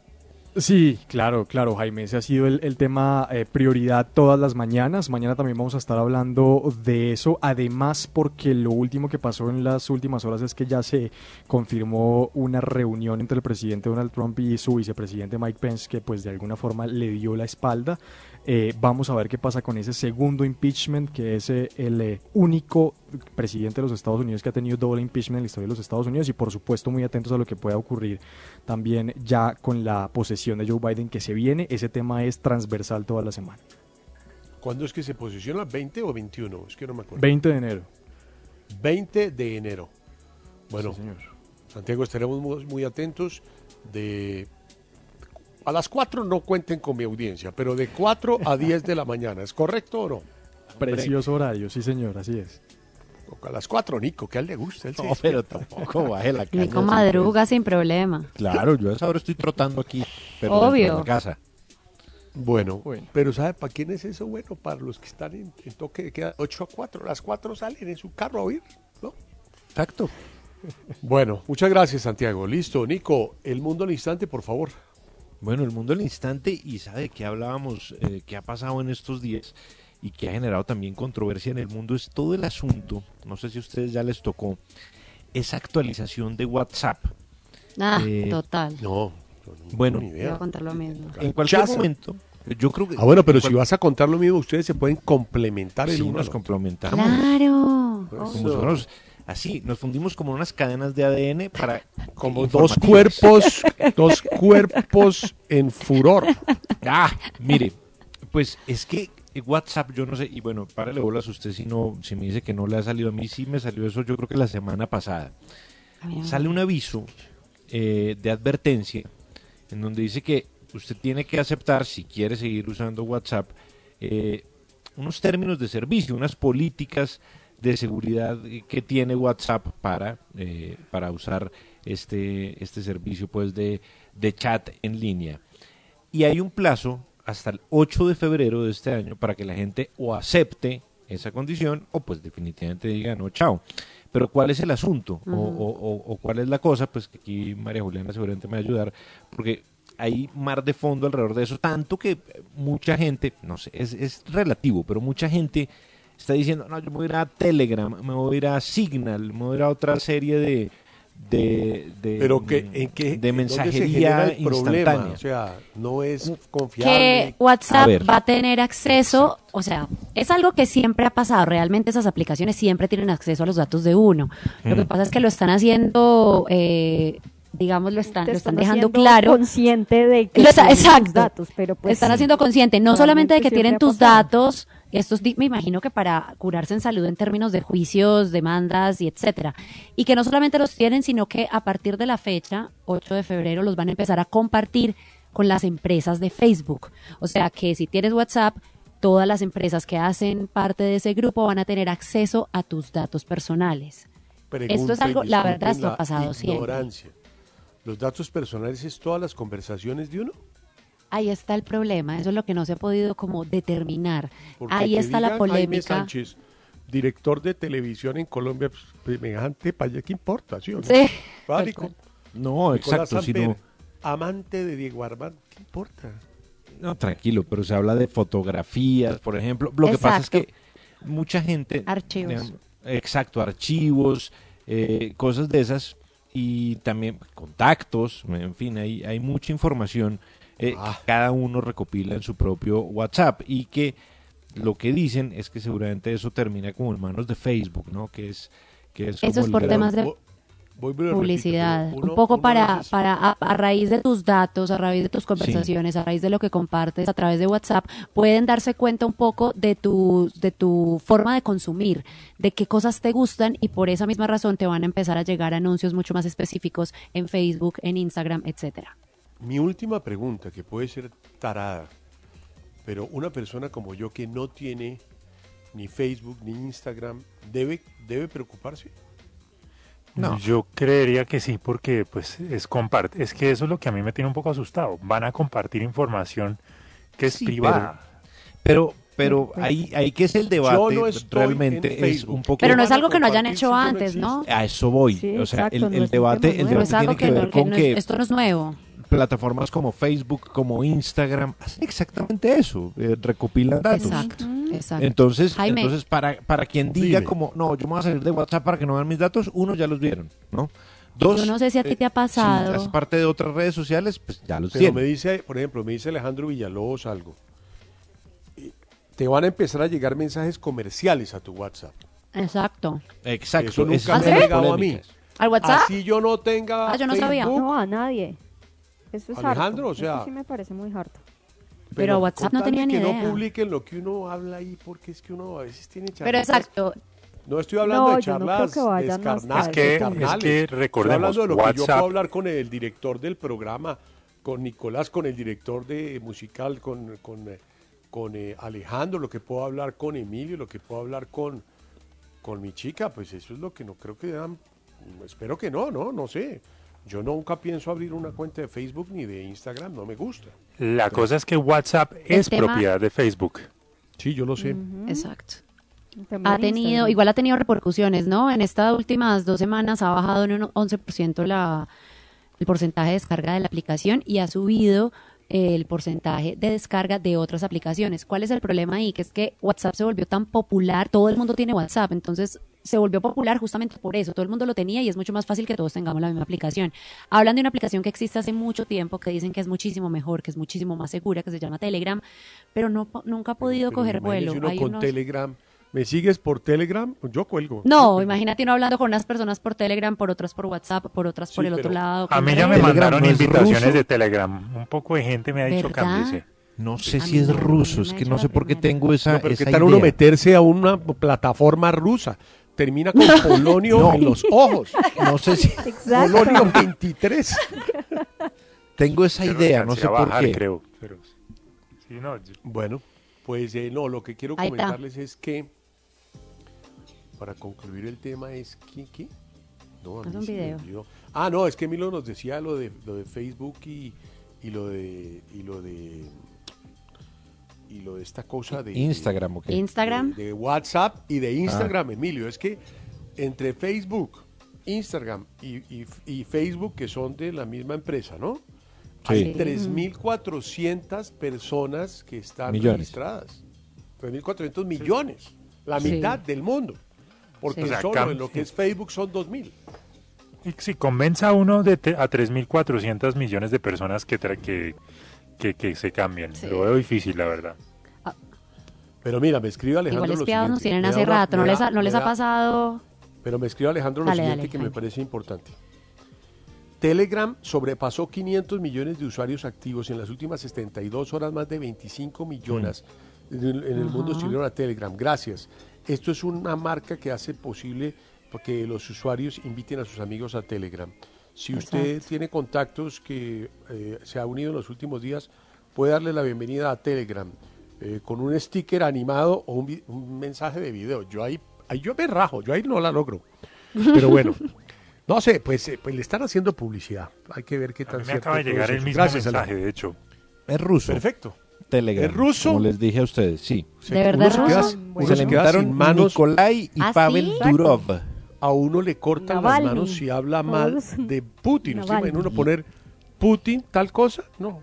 No, mi- Las le manos- llega la. Adiós, manos. Mejor dicho, Bueno, eh, así llegamos entonces amanecerá y veremos. Esperemos que qué pasa el 8 de febrero. a la siguiente canción. Vámonos con algo bien de hoy, por favor, Emilio. Gracias. Bien de hoy, vamos a continuar entonces ahora con esto. El turno es para Dairo y una canción del 2019. Esto se llama Take You Home.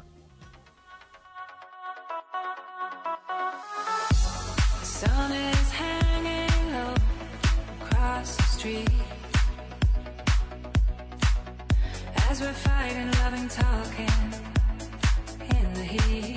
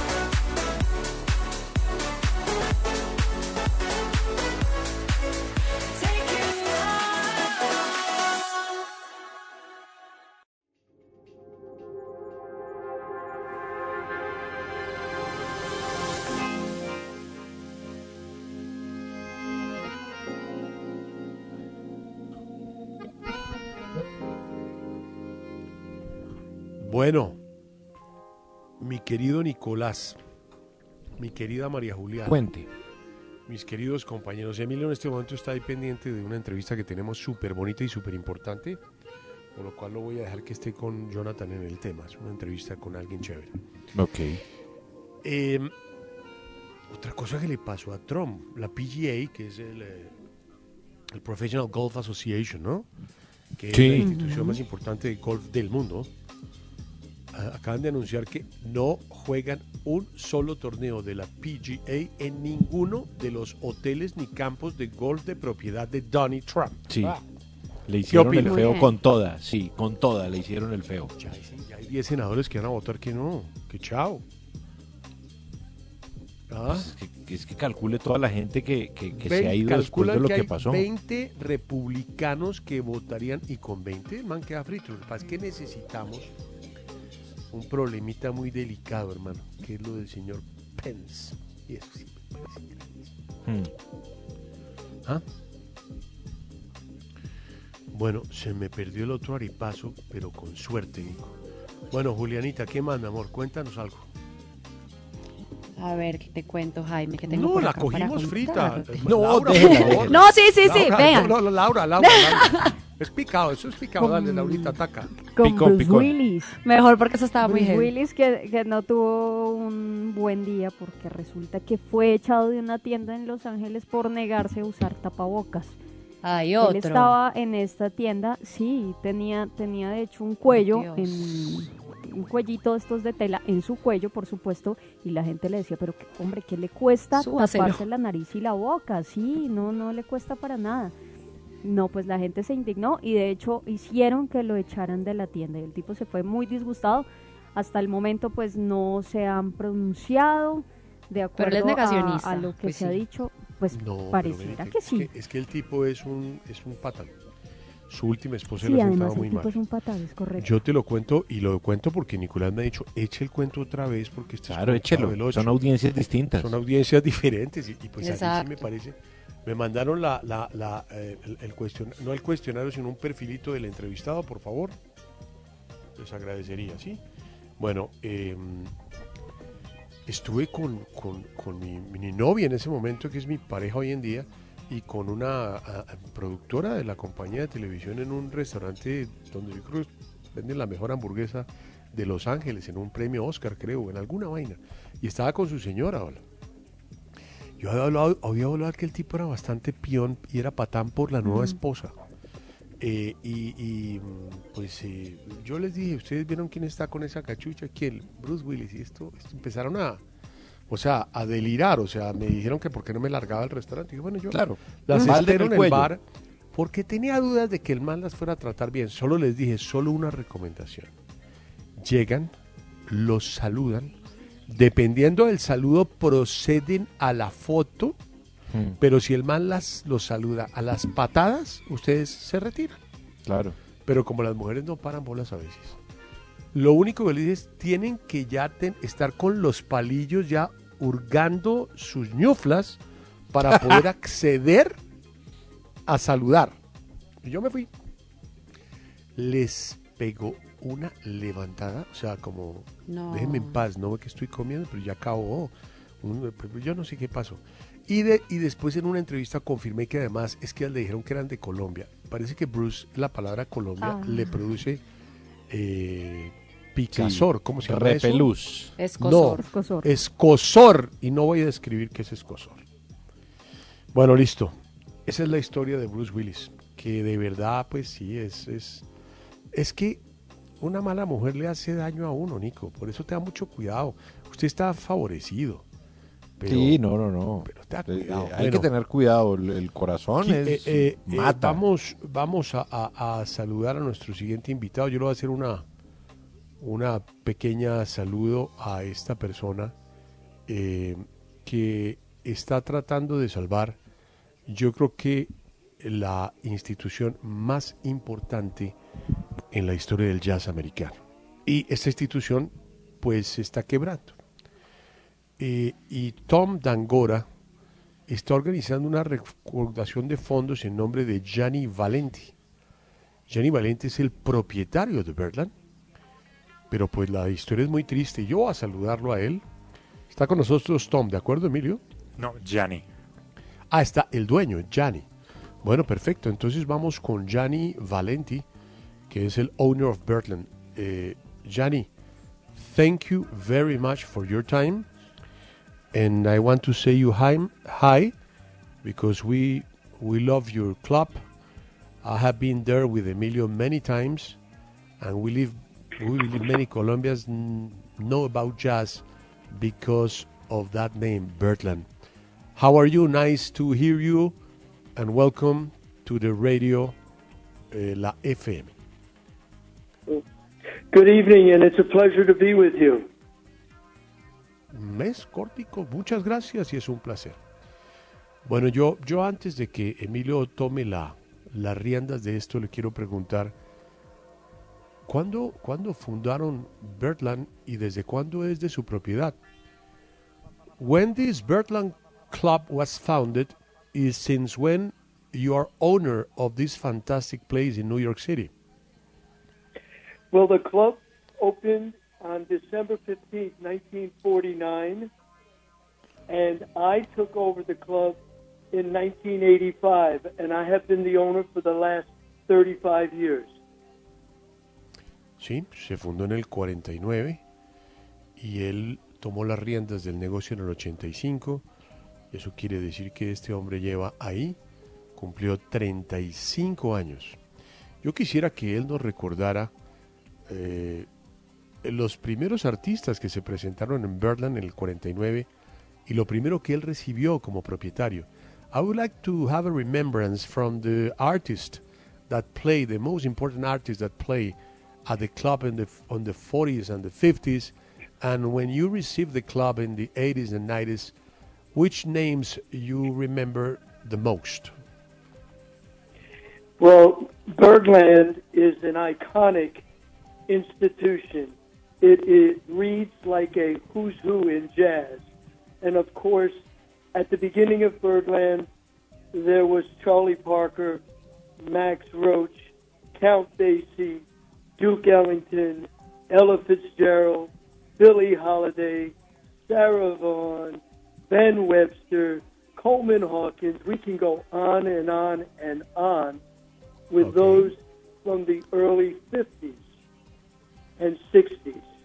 Okay. And then when you got it, When I got Birdland, the artist that I remember the most that left an impression on me to this day were Oscar Peterson, Hank Jones, again the Count Basie Orchestra. I'm talking about uh, the great, the great uh, sound of the Maynard Ferguson Orchestra, uh, and recently John Pizzarelli, Dave Holland, Kurt Elling, Catherine Russell. I mean, I can go on and on. We could eat up a whole hour of just naming all the artists that I have been able to enjoy in my life.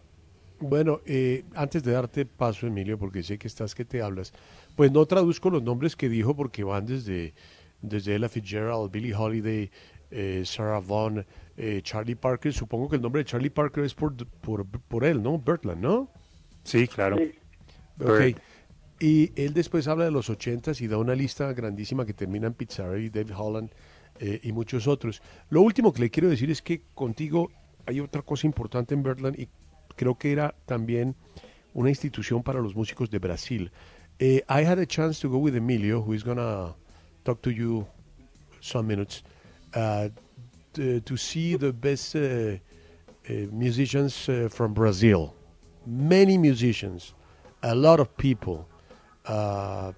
Better, uh, Morelenbaum, uh, Eliane Elias, Marcus. Uh, uh, uh, the Yeah. love, uh, and, and the, the Brazilian is, is, is truly important in jazz in uh, jazz circuit in, in New York uh, before the pandemic, right? I would say that uh, the Brazilian artists do very well in New York. We have a great Brazilian community there. I know when Marcos Valley comes, when Jao Bosco comes, Rosa Passos. I mean, we get a tremendous following, not only from the Americans that love that music, but of course from all the Brazilians and everyone from South America. Sí, él dice que la comunidad brasileña es muy grande, que han tenido a todo el mundo, John Bosco, Marcos Valle, y nosotros mismos, Emilio Santiago, un poco de gente. Y bueno, básicamente dice que sí, pues es muy importante la, la influencia de Brasil. No más preguntas, señor juez. Eh, el Attorney General Rest, adelante, Emilio.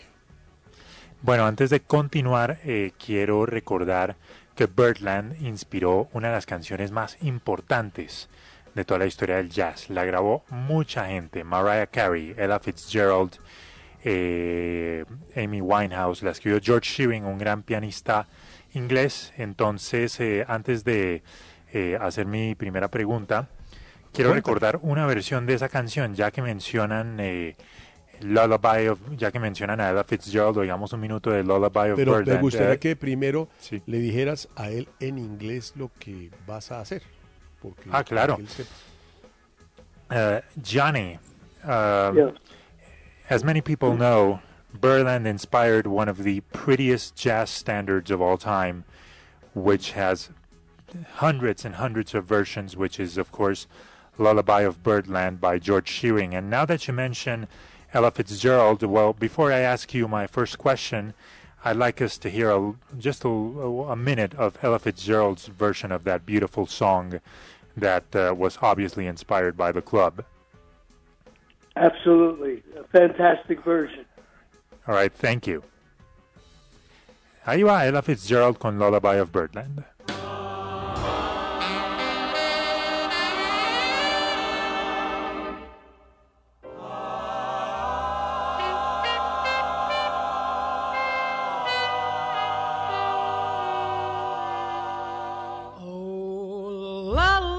Of birdland, that's what I always hear when you sigh.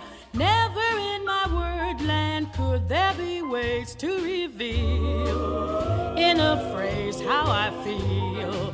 Have you ever heard two turtle doves bill and coo? That's the kind of magic music we make with our lips when we kiss. And there's a weepy old willow. He really knows how to cry. That's how I cry in my pillow. If you should Sí, pues Birdland en estos días es noticia porque se está organizando una campaña en Eh, el club necesita 250 mil dólares para poder mantenerse. Eh, es uno de varios clubes que se ven en de jazz que se ven en esta necesidad. Por ejemplo, hay otro importante club de jazz en Los Ángeles que se llama el Catalina Jazz Club que necesita eh, 130 mil. Y eh, básicamente quiero que le explique a nuestros oyentes ¿Qué por hacer? qué, sí, qué hay que hacer y por qué, están, eh, por qué son tan importantes las donaciones. Y además, quiero felicitarlo porque les voy a decir algo. La campaña se anunció el 2 de enero y en este momento ya van eh, cerca de los 217 mil dólares. Así No, que yo creo que listos. Se yo creo que eso antes, sí, yo creo que eso antes del final de la semana está listo. Um, Johnny, I was telling our listeners uh, about the GoFundMe campaign that uh, was uh, started uh, to save Birdland. And first of all, let me congratulate you because uh, the campaign was announced on uh, January the 2nd, and it was announced that you guys need $250,000. And right now, I'm checking, you're close to $217,000. So I believe that by the end of the week, the goal is going to be met. So let me congratulate you in advance. And uh, also, um, why don't you tell our listeners why it is so important for Birdland to receive these donations and uh, where do they go to do it? Well, as you know, um, New York has been totally shut down musically. uh, our industry has been devastated with the pandemic. There's no music allowed. We literally have no comedy clubs, no halls, no Broadway. There is no music at all. For the last 10 months uh, that we have been closed, I've had to pay rent, utilities, I had to pay insurance and payroll, all from my personal money. I was told at, at the beginning of January that we may not have live venues open until the end of the summer, in September, October, and maybe at that only 50%. So we found it most important to go to a GoFundMe because we need money to bridge us till the end of the summer. We need money to help our artists. Our artists are not working. Most of them make very little money on unemployment. My staff, I had 62 people employed, no longer working for me, and the bills keep coming in. We have had some help with our landlord, but still we understand that he has bills and we need to pay something for them as well. So this GoFundMe page is telling our music community and people around the world that if Birdland needs help, then all these other clubs, all these other venues, if we don't survive, will fall. And music is the backbone of New York City. Music is our life around the world. And we need to make a stand, and I need to show people that we can pull together, we can make it work, we can help each other, and keep music going. So it's very important that we get the cooperation of the community of people in this community of music to help. And the most heartwarming thing is, it's not the matter of amount, because we get people from $5 to $500. It's just the outpouring of love for the club, for the music, and for the city to maintain its position as the capital of the music world. Ok, let us translate, please. Bueno, muy claro, ¿no, Emilio? Sí, muy Resumido, claro. Es que, muy- y muy triste. Estoy, estoy de ojos llorosos. es que Nueva York yo creo que es la ciudad más musical del mundo. Y ha sido, y ha sido completamente devastada por la pandemia. Eh, hace como 10 meses, pues bueno, cuando empezó la pandemia tocó cerrar todo, Broadway, eh, los, los clubes de comedia, eh, todos los sitios de música en vivo. Y él llevaba un tiempo eh, pagando alquiler, utilidades, pagándole a sus empleados de su propio bolsillo. Y le dieron que de pronto los sitios de música en vivo pueden volver a abrir a finales de este año, pero sería en capacidad de 50%. Él tenía 62 empleados que tuvo que deshacerse de ellos. Eh, obviamente los artistas no están trabajando, están recibiendo muy poca, eh, muy, pla- muy poca plata con el tema del desempleo. Y entonces se dieron cuenta que no había otra opción que armar una campaña de GoFundMe, gofundme.com. Yo ahorita en el Twitter de los originales, para quienes les interese, subiré el link. Eh, y lo que a él le ha conmovido el corazón es que la gente se ha metido sin importar tanto la cantidad, sino han donado, cin- hay unos que donan 5 dólares, hay otros que donan 500, pero lo que se ha manifestado es el amor por la música, el amor por Nueva York, el amor por eh, el amor por la ciudad. Y es que Birdland sin, eh, me he dicho, Nueva York sin Birdland es un poco como París sin la Torre Eiffel, me atrevo a decir yo. Es, Bueno, yo creo que hay que Sí. poner una última versioncita de esta canción de Lullaby un poquito diferente y despedimos a nuestro invitado. Y bueno, eh, my friend, it's a pleasure to talk to you and and we're gonna we're gonna write uh, all the things we need to write in order to get some funds. Li- a little bit Well- because this is a this is a poor country, but a little bit is something, okay? Hey, listen, whatever we can do to keep the music alive is important. We've lost too many clubs already, and music is our soul. It's the international language, and we need to work hard and keep everybody's faith that we will get through this and that music will keep going. Bueno, le dije que vamos a hacer una campañita a ver si le mandamos unos pesitos, comenzando con Nicolás Amper, ¿no? Que se, que se meta las manos al drill y Emilio pues despide a nuestro Yo aquí invitado. les quiero un cheque desde aquí. Ok, pues eh, antes de, de despedir a nuestro invitado, quisiera entonces eh, oír una versión que salió hace poco de Lullaby of Birdland por una de las grandes eh, divas del pop, Mariah Carey. Uh, Johnny, before we um, say goodbye, I want to hear one minute of uh, something that came out recently, which was Mariah Carey's version of Lullaby of Birdland. Yes, you know, that's so funny because we contacted her to come and help us with our fundraiser, and it was just apropos, perfect timing. Ah, bueno, dice que han contactado a Mariah Carey para que ella vaya y ayude. Bueno, mientras tanto, But, but- but she can help with, but she can help with one million, my friend. Easy. Oigamos Lullaby of Birdland por Mariah. Ella ayuda con un milloncito. Stage. Y con ese cuerpo. I'm on the piano. You know how good this feels? When I was little, I would be in lingerie on the piano at like 13. Appropriate? Not really. But it's me.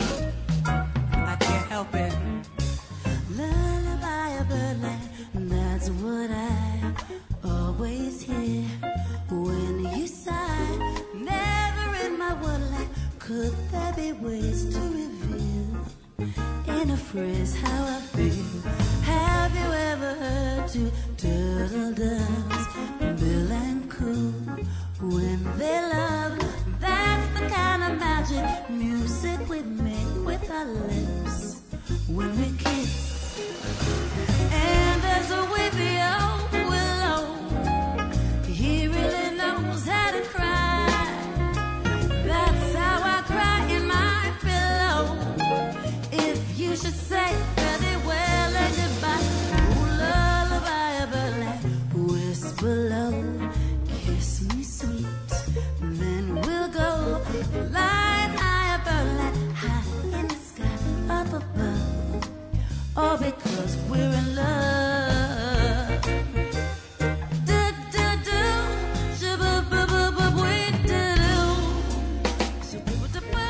ojalá Mariah done ese milloncito. Uh, Johnny, Yes. let's hope Mariah does donate that million dollars. Because hope so. that would be. Birdland, We have to Birdland keep is jazz. Swinging. We have to keep it swinging. Bueno, Sí, gracias. toca mantener a Birdland a flote. So, thank you for being with us, Johnny. It was, It's a um, it was a pleasure. It's a pleasure, and it, it was a pleasure to talk to you. And uh, all of our good wishes go to, go to you, to Birdland, and uh, to that wonderful music that we all love, which is jazz. Well, thank you so much. I would like to leave you with this. As long as I'm the owner here, Birdland will never close. I will do everything to keep it alive. Sí, él, Sí. mientras sea el dueño no va a cerrar, se va a matar. Muchas gracias. Ahorita comento una cosita de lo que es este mundo tan difícil. Ya volvemos. All because we're in love. High in the sky up above. All because we're in love. Shoo-ba-da-bwee-ba-doo, in love. I'm so in love with you, boy. All because we're in love. And all because I can't live without you. I wanna. I'm making up something, but that don't mean nothing, cause it's in love.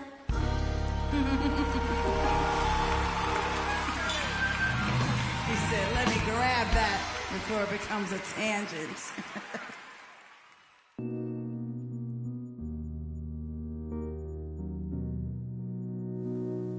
Bueno, no es que oyendo a este hombre que me conmovió mucho, muchachos. Es que el jazz es un tema muy sufrido. O sea, puede que sea en Nueva York, pero la gente de jazz vive bien, pero, pero no es lo que No es son millonarios. No, cero millonarios, Nico. O No, sea, no, no, con las uñas. cobra una persona que vaya, a usted le cobran por entrar 30 dólares y tiene que gastar 10. Y con eso tienen que eh, pagarle Pagar a, gente, a Chuck Mangione, al que se presente. Es muy duro el Mm. circuito de jazz en Estados Unidos. Debo decir algo, es el club más lindo de jazz que hay en Estados Unidos. O sea, es cómodo, es que cuando uno va a Es Blue grande, Note, de hecho. lindo. Es amplio. Tiene mesas, pero cuando uno va a Blue Note le tocan cuatro tipos ¿Qué quiere decir Blue empujándolo y comiéndose Mm. una hamburguesa llena de cebolla y, y cilantro. No, no, no, no. Esto, es, esto está bien. Esto es un club bonito, hombre. Qué vaina. Pero sí es que es, es muy difícil mantener el jazz. Y, y lo que me da mucho dolor de la entrevista es, si así está Nueva York, si así está la capital del mundo, Mm. imagínense nosotros. Yo, solo pienso. No, y ahí sí, imagínense sostener el jazz sin pandemia, ya, es- ya era difícil. ¿no? Y además, seamos claros, Ahora, en una época en que nadie compra un disco, tristemente. además, correcto. Y menos un la- disco de jazz. Porque la gente vive hoy en, los artistas hoy en día viven de los conciertos. Sí, muy terrible. Óyeme. Sí. Le pregunté al tipo, pero artistas como Chick Corea y Pat Martini y toda esa gente, ¿ellos tienen exclusividad con Blue Note? Yo nunca he visto a Chick Corea en Birdland. Chick Corea, no, Chick- Chick- Chick Corea siempre toca en Blue Note. Es que creo que de hecho es amigo personal del dueño. Creo que tienen sus convenios. Bueno, muy triste la historia, Nico, le cuento. No, pues imagínese muy Pero yo lo vi a usted, pero con esos cocodrilos en los bolsillos, debió tirarle y ya le mando 100 dólares. De. A propósito, para quienes quieran conocer eh, la campaña y el link para donar, ya está la información puesta en nuestra en nuestro Twitter arroba los originales. Ahí está el link para quienes quieran ayudar a salvar uno de los Lo uno de los sitios de jazz más importantes del mundo. Lo único que sí le vamos a pedir a nuestro amigo, ¿qué? Donny, ¿qué? Gianni Valenti. Cuando esté todo esto mejorado y, va- y pasemos por allá a saludar, que no nos cobre el cover, ¿no? No, hay que ayudar, que nos cobre, hombre. Hay que El No, ayudar. que único Mariah show le done que ese no millón. tiene cover. El único No, show que no que- tiene cover. No, tranquilo. no, Salsa pero con estilo. Pero uno pasar, toca, toca hacer el aporte. No, eso sí De toca. hecho, la última vez que yo, yo- el último recuerdo que yo tengo en Birdland, que es uno muy lindo, fue yendo a oír una gran pianista y cantante, Eliane Elías. Yo a ella la conocí hace muchos años porque ella vino a Bogotá, estuvo en el Festival de Jazz de Curazao. Laura Hoyos estaba de testigo de lo que fue ese encuentro. y, Así es, allá la vimos. y el reencuentro fue ocho años después, allá en Birdland. Mm, Maravilloso. No, ahí toca gente muy brava. Es que usted vio la lista, ¿vieron la lista de los muchachos que tocaron? No, un combazo. Pero, pero bueno, esa es la historia. Bueno, muchachos, eh, vamos con el arepaso número 2, que es el tercero, si no les molesta. Ya con este terminamos arepasos hoy porque ya les hice dos. Ahora, si quieren, les meto el cuarto. Yo, no, yo creo que hay que hacer el cuarto. Adelante. ¿Dos? Claro, era doble. Ah, claro. En los originales, el ¡Entusiasmo! Un concurso donde la chepa, la chiripa y la leche superan los conocimientos. El que piensa pierde, pero el que no piensa también. Buena suerte. María Juliana, ¿cuál es tu concepto de los relojes Seiko? ¿De los relojes qué? Seiko. No los conozco. De lo que te has Perfecto. perdido. Pero un minutico, minutico, minutico. De lo que te has perdido. Le pido un favor. Laura, tu concepto de los relojes Seiko. Mm, pues los he visto, jamás he tenido uno. No he visto a nadie que lo tenga, japoneses, no sé más. Orlando, Señor. su concepto de los relojes Seiko. Uy, buenísimos, eh, años de años, años, muchísimos años. Yo tuve un Seiko que era calculadora. Ah, tremendo, Uy. tremendo reloj.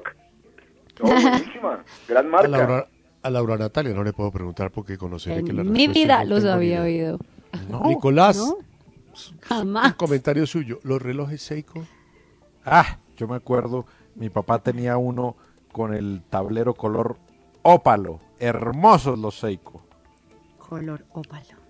Bueno. Pues Seiko sacó hace un par de años una línea eh, más lujosa, porque los Seiko son relojes que no son costosos. Y es lo que llaman el Gran Seiko. Y la última edición la van, la están haciendo en homenaje a los 60 años de la creación de esta marca, para que no piensen que es una cosa improvisada en San Victorino, ¿no? Mm. Eh, en el mundo de los relojes, allá, pero los mejores, ¿no? Todos usados. Eh, el aniversario Seiko es este año y, y resuena con un significado especial. En el folclore japonés se cree que cuando una persona alcanza los 60 años, Mm. se ha completado un círculo en el calendario zodíaco tradicional y ha, y ha vuelto, eh, ha llegado de regreso al comienzo, o sea, volvió. ¡Ja!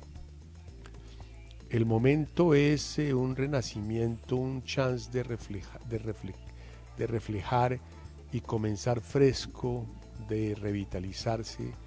Es la oportunidad ideal para lanzar el reloj 60 anivertar- aniversario Seiko. El reloj es un reloj de oro, eh, de, pues, de, de correa de cuero. Es un reloj de oro amarillo, el, el clásico. Lindo. Y ya está a la venta. A mí me gustaría que me dijeran cuántos dólares cuesta este reloj. Muchas gracias. Es Seiko, ¿no? No es Patek Philippe. Por eso, por eso mismo, es Seiko. Pero es el 60 aniversario de la compañía también, ¿no? Ojo. Es un precio barato, yo pagaría pueden más. cambiar. Ay, no, voy, voy. Pagaría mucho más por un Seiko. Y por un Jaguaco, ni se diga. Bueno, vamos a leer porque yo creo que aquí hay que castigar con violencia a esta gente. Ay, tengo miedo. María Juliana Correa, 5 mil dólares. Incorrecto. Orlando, 3 mil. Incorrecto. Laura Hoyos, 6 mil. Incorrecto. Laura Natalia Franco, 450. Es una falta de respeto. ¿Cómo le dices eso a Seiko? Y Nicolás Samper, 15 mil dólares. Menos uno para Laura Natalia Franco. En los originales. dólares vale un Oris. Corrección. Esto es de oro, hombre. Es automático, ¿no? Lindo. Y está inspirado en las curvas del monte Iwate Imagínese. y en el Chisokuishi River. El río Isukuishi. Con la tensión de lo viejo y lo nuevo. Y la próxima vez que yo pregunte qué es un Seiko y no me sepan responder, vamos a tener serios problemas con la mesa de trabajo. Muchas gracias. Estoy de acuerdo. 50 mil dólares. Hijo del diablo. Ah. Tanto, Uh. ¿no? Lo pueden buscar. Se lo pueden- Yo lo no pueden pensé mirar. tanto. Gran es Seiko. económica la marca. No, pa- Sí, pa menos mal. El Gran Seiko. Asequible, ¿no? El Gran Seiko 60 años. Jue máquina, 60 vale un aniversario. Edición limitada, por supuesto. 200 Por favor, miren a Nico. aquí. Y a mí me parece que eso es perfecto para Catalina Aldana en versión Uah. femenina. Va. Pero imagínate, Sí, solo le 200 salen palitroques. 35 mil dólares. 35 mil el de, el de Cata. Bueno, El de mujer 35 mil. pues me imagino porque es más chiquito, pero el otro Claro, es más 50 mil finito. totes. Vale 34 mil pounds, libras. Uy, Ay, pero no es Seiko, sino el cafecito, gran el cafecito Seiko. hermoso. Mil- Multiplique. ¿Por cuánto está la libra? ¿Como 4.300? No, por 1.3 en dólares y ya. 1.32. Bueno, muchachos. Billete. Ustedes no pensé no que tan caro. El tema del día, por favor, y vamos a poner una cancioncita más. Salió bien lo del muchacho este del Birdland, hombre, pobre tipo, está muy, muy No, pues es que imagínese que... que, que y usted que- con esas manos amarradas atrás con unos Yo lazos, ¿no? lleno de seicos para darle. Tipo tan tacaño. lleno de seicos. Pero ¿cómo darle paso, Laurita? Orlando tiene menos dos puntos, Laura Natalia tiene menos un punto, María Juliana y yo estamos en ceros y Nico tiene dos puntos. A la pregunta, Nicolás. ¿A quién sacarías de tu círculo de confianza? Les informo, dice Soldado de Jaime, WhatsApp lo que va a hacer es reinventar el app para poner publicidad así como hacen los de Instagram. Va Sí. a cambiar totalmente y les van a bombear publicidad de acuerdo a lo que el algoritmo dictamine en su información personal. Eso es todo, no le paren bolas, gracias. Mac. Mac se nos lució. ¿Qué Claro, el calomel. Acá les mando mi material de guerra, purgi- purgicida y fungicida. Leo Claro, lo que dice. Por eso lo uso yo para... los- Calomel, No lo hagan en casa. Mercurdus cloridio mild. Tabletas triturantes, un cuarto de grano. No. Pilas con los dientes, dice atrás nomás.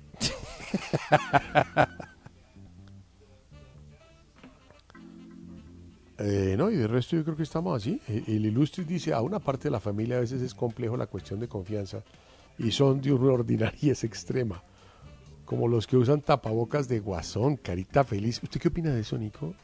No, yo sí uso tapabocas muy discretos. A mí no me gusta ni con Pero muecas, ¿cómo- ni ¿qué opinas de esos que tienen, por ejemplo, ca- que- calavera? Y no, no, no. No, no, no, no, déjenme a mí quieto los cosas. sí. Gracias al calomel, me acaba de decir mi papá. A mi abuelo le quitaron los dos dedos del pie izquierdo. Esta sustancia ¿Cómo radioactiva así? se le filtró hasta los huesos. Le produjo cáncer y gangrena y por poco No. le amputan todo el pie. Ay, Nico, no. ¿usted de qué está hablando, ¡Qué hermano? horror! ¿Cómo así De que verdad. Calomel? Nicolás, cuidado. De verdad, Felipe, pero es que eso no hay que tomárselo. Es que, No, chale. es que eso es un polvo. Es que Por eso. es un polvo.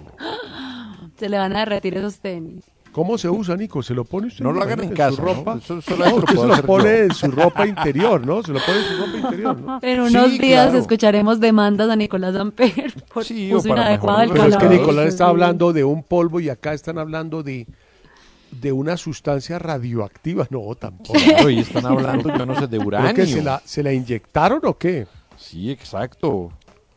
¿Qué fue lo que le echaron a- al rey de al la ruso? bronhidrosis, el fétido Navalny? Samper. Eso. Definitivamente al rey de la bromhidrosis, el fétido Samper. Qué rico es hasta la costa en un carro sin aire, con Karl Lagerfeld a las carcajadas y el señor Samper en chanclas. No, Tanico. Ay, no, qué horror. Oiga, vean el documental de los Gees, Emilio, te lo he dicho, hermano. Es la onda del disco y emotivo, nostálgico, histórico. Creo que a ellos, nuestra generación, les debemos bastante, de acuerdo. Qué pena, hoy me conecté tarde, pero usted, que es un gran experto en estos temas, ya informaron que murió el gran atleta del fondismo Álvaro Mejía Flores. Hombre, ¡No! sí, murió y sí, señor. Ay, Álvaro caramba. Mejía Flores, sí. No, Falleció y parece. 80 años tenía. Bueno, pero Alvarito ya cumplió. Pero bueno, una pérdida pues para el deporte en Colombia, Sí. Mi círculo se cerró el 31. Ganó un maratón de Boston, ¿no? Sí, maratonista. Sí, es que Víctor no era de maratón, Víctor era No. de, de 10 kilómetros. Sí, exacto. Bueno, muchachos, Emilio, música antes de presentar el segundo aripazo, otra canción y nos vamos. Muchas gracias. Ok, listo. Vamos a continuar entonces ahora con esto. Bueno, esto va para Laura y para María, para María Juliana también. Alejandro Sanz, éxito del año 2000 Ay, de su disco El alma al aire. Quisiera ser.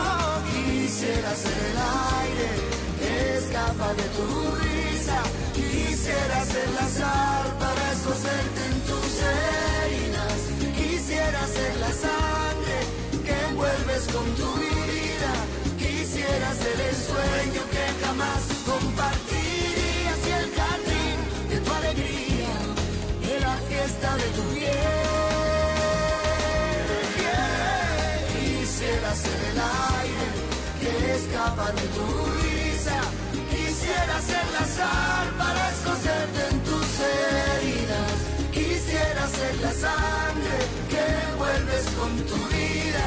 Si quieres ser el aire, yo te invito a mi, a mi camisa, mi camisa.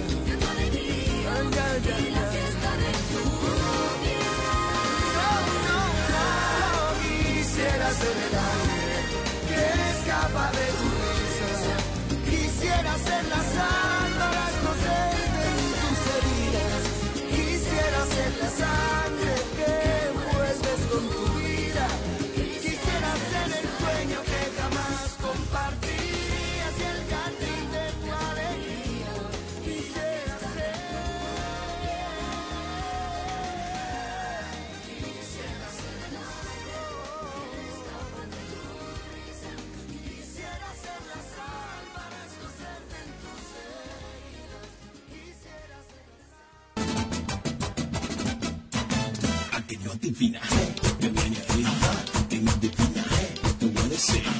En los originales, el arepaso.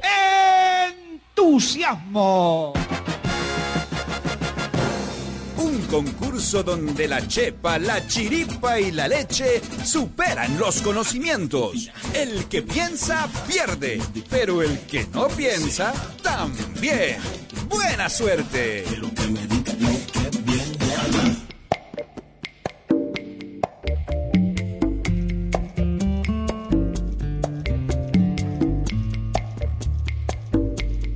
Con el último repaso de hoy. A ver qué encuentro acá porque me he reído. En estas vacaciones, mijo. tranquilo, tranquilo, hombre. Colombia está entre los países más felices del mundo. ¿Qué mm. puesto ocupa? Eso es todo. Les voy a dar un dato. Sí, a ver. A ver. Está igual que Ecuador. Ah, siquiera.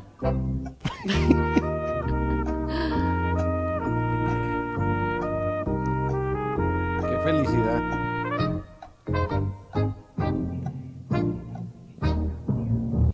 Es que son todos felices. Las respuestas de ustedes. Yo, yo- ustedes son. Nico, ustedes están felices que yo estoy confundido. No, la verdad no. Laura Natalia Franco, tercero. Nicolás Amper, 32. María Juliana, 10. Laura Hoyos, 11. Eh, y Orlando, 25. Laura Natalia, ¿cómo estás? ¿Cómo te va? Un placer oírte. ¿Qué más, Muy Laura bien, Natalia? gracias. No, tú tranquila, llamo, pues quiero saludarte. Se ríe, que se ríe solo. Eh, ¿no? Me parece muy curioso que sepas esa respuesta que es la número 3. ¿Dónde sacaste esa info? Ay, yo iba a decir Eh, tres. pues en un estudio alguna vez, pero mm, no, no sé. Mm. Te doy más tiempo para que recules y para que hagas una, una estructura mejor de tu respuesta. Estás ante el, eh, ju- es- a- ante el juicio de Nuremberg, por favor. Hombre, como, como si fuera Adolf Eichmann. no, le, No, no compré. sé, un montón de noticias en Facebook que salen. Sí, parece que la felicidad de los colombianos puede con todo. Incluso en medio de la, del ambiente de desesperación, desasosiego que vivió el mundo por la pandemia. No, me ganó el menos uno con una dicha, de verdad, de haber contestado. Así lo demuestra la encuesta que realizó la Asociación Mundial WIN. ¿Es esa la encuesta? Eh, Laura Natalia. Win Sports. Di que sí. No, no sé, una cosa que salió en el tiempo. Eh, Sí, salió en el tiempo. El optimismo y las expectativas económicas para el 2021 en la que Colombia se ubicó como el tercer país más feliz del mundo. No, seamos A la par que la Ecuador. semana. Le- Hágala la completa. Yo iba a poner tres hasta que dijiste Ecuador. Cuando La dijiste Ecuador, yo dije, no, pues, más. Pues está igual que Ecuador y los le digo el número uno y el número dos. A ver. Kirguistán y. Kazajstán. O sea, No, y- ¿quién y hizo esta encuesta? Pero podridos. pues. Pero de Y, y supera a Azerbaiyán y Nigeria. ¿De dónde salió No, que Nigeria, Nigeria. Con, con el Boca Haram que sacan 300 niños de las escuelas todos los días, son felices? No, de verdad. Yo no comprendo cuál es el concepto de felicidad No, del humano. el No lo comprendo. El, el- el índice de Habrá que preguntarle. Le preguntaron a un poco de gente y, y contestan en 1841, ¿usted es feliz? Y contestan, claro, 77% en Colombia. No, pero la gente, ¿qué le pasa? Y el, y el optimismo Somos es muy del 30 positivos, Nico. No, no, no. Esta, esta es una encuesta mal hecha. A mí me da pena. O sea, yo, yo eliminaría este repaso, ¿saben? No. Pero No, de, pero pronto fue, ¿por de qué? pronto fue que le hicieron, el- el- la encuesta se la hicieron a los comediantes de la noche, una vaina así, claro, los tipos felices, muertos de la risa, no sé. Siga metiéndose con. RCN y verá cómo termina, yo, mijo. No, no, no, no lo digo por eso, lo digo porque, porque Hable que sábado El felices. quedó que hacen reír.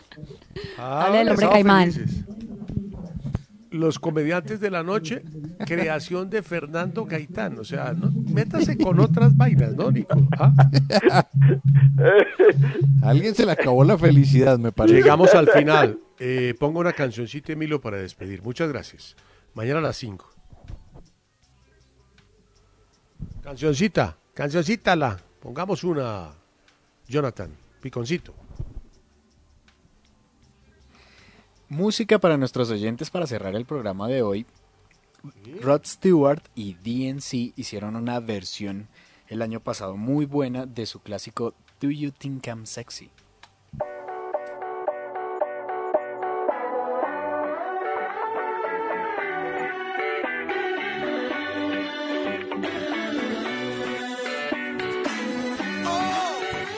Laura, ¿cómo queda el arepaso? Que aquí Laura Natalia exigiendo el punto, no sí, te lo voy claro, a robar, no, acá estoy. ¿Pero le vas a dar más uno? Claro. Claro, listo, perfecto. Y Nico pierde su punto, por supuesto. Claro, porque yo puse 32. Claro. Perfecto, listo. Pero pierdo uno de los dos Orlando. que gané, atenti, ¿no? Sí, atenti, atenti. Orlando tiene menos dos puntos. María Juliana y yo estamos en ceros. Y Laura, Natalia y Nico están empatados con un punto cada uno. Ok, bye bye. Don't you just know exactly what they're thinking?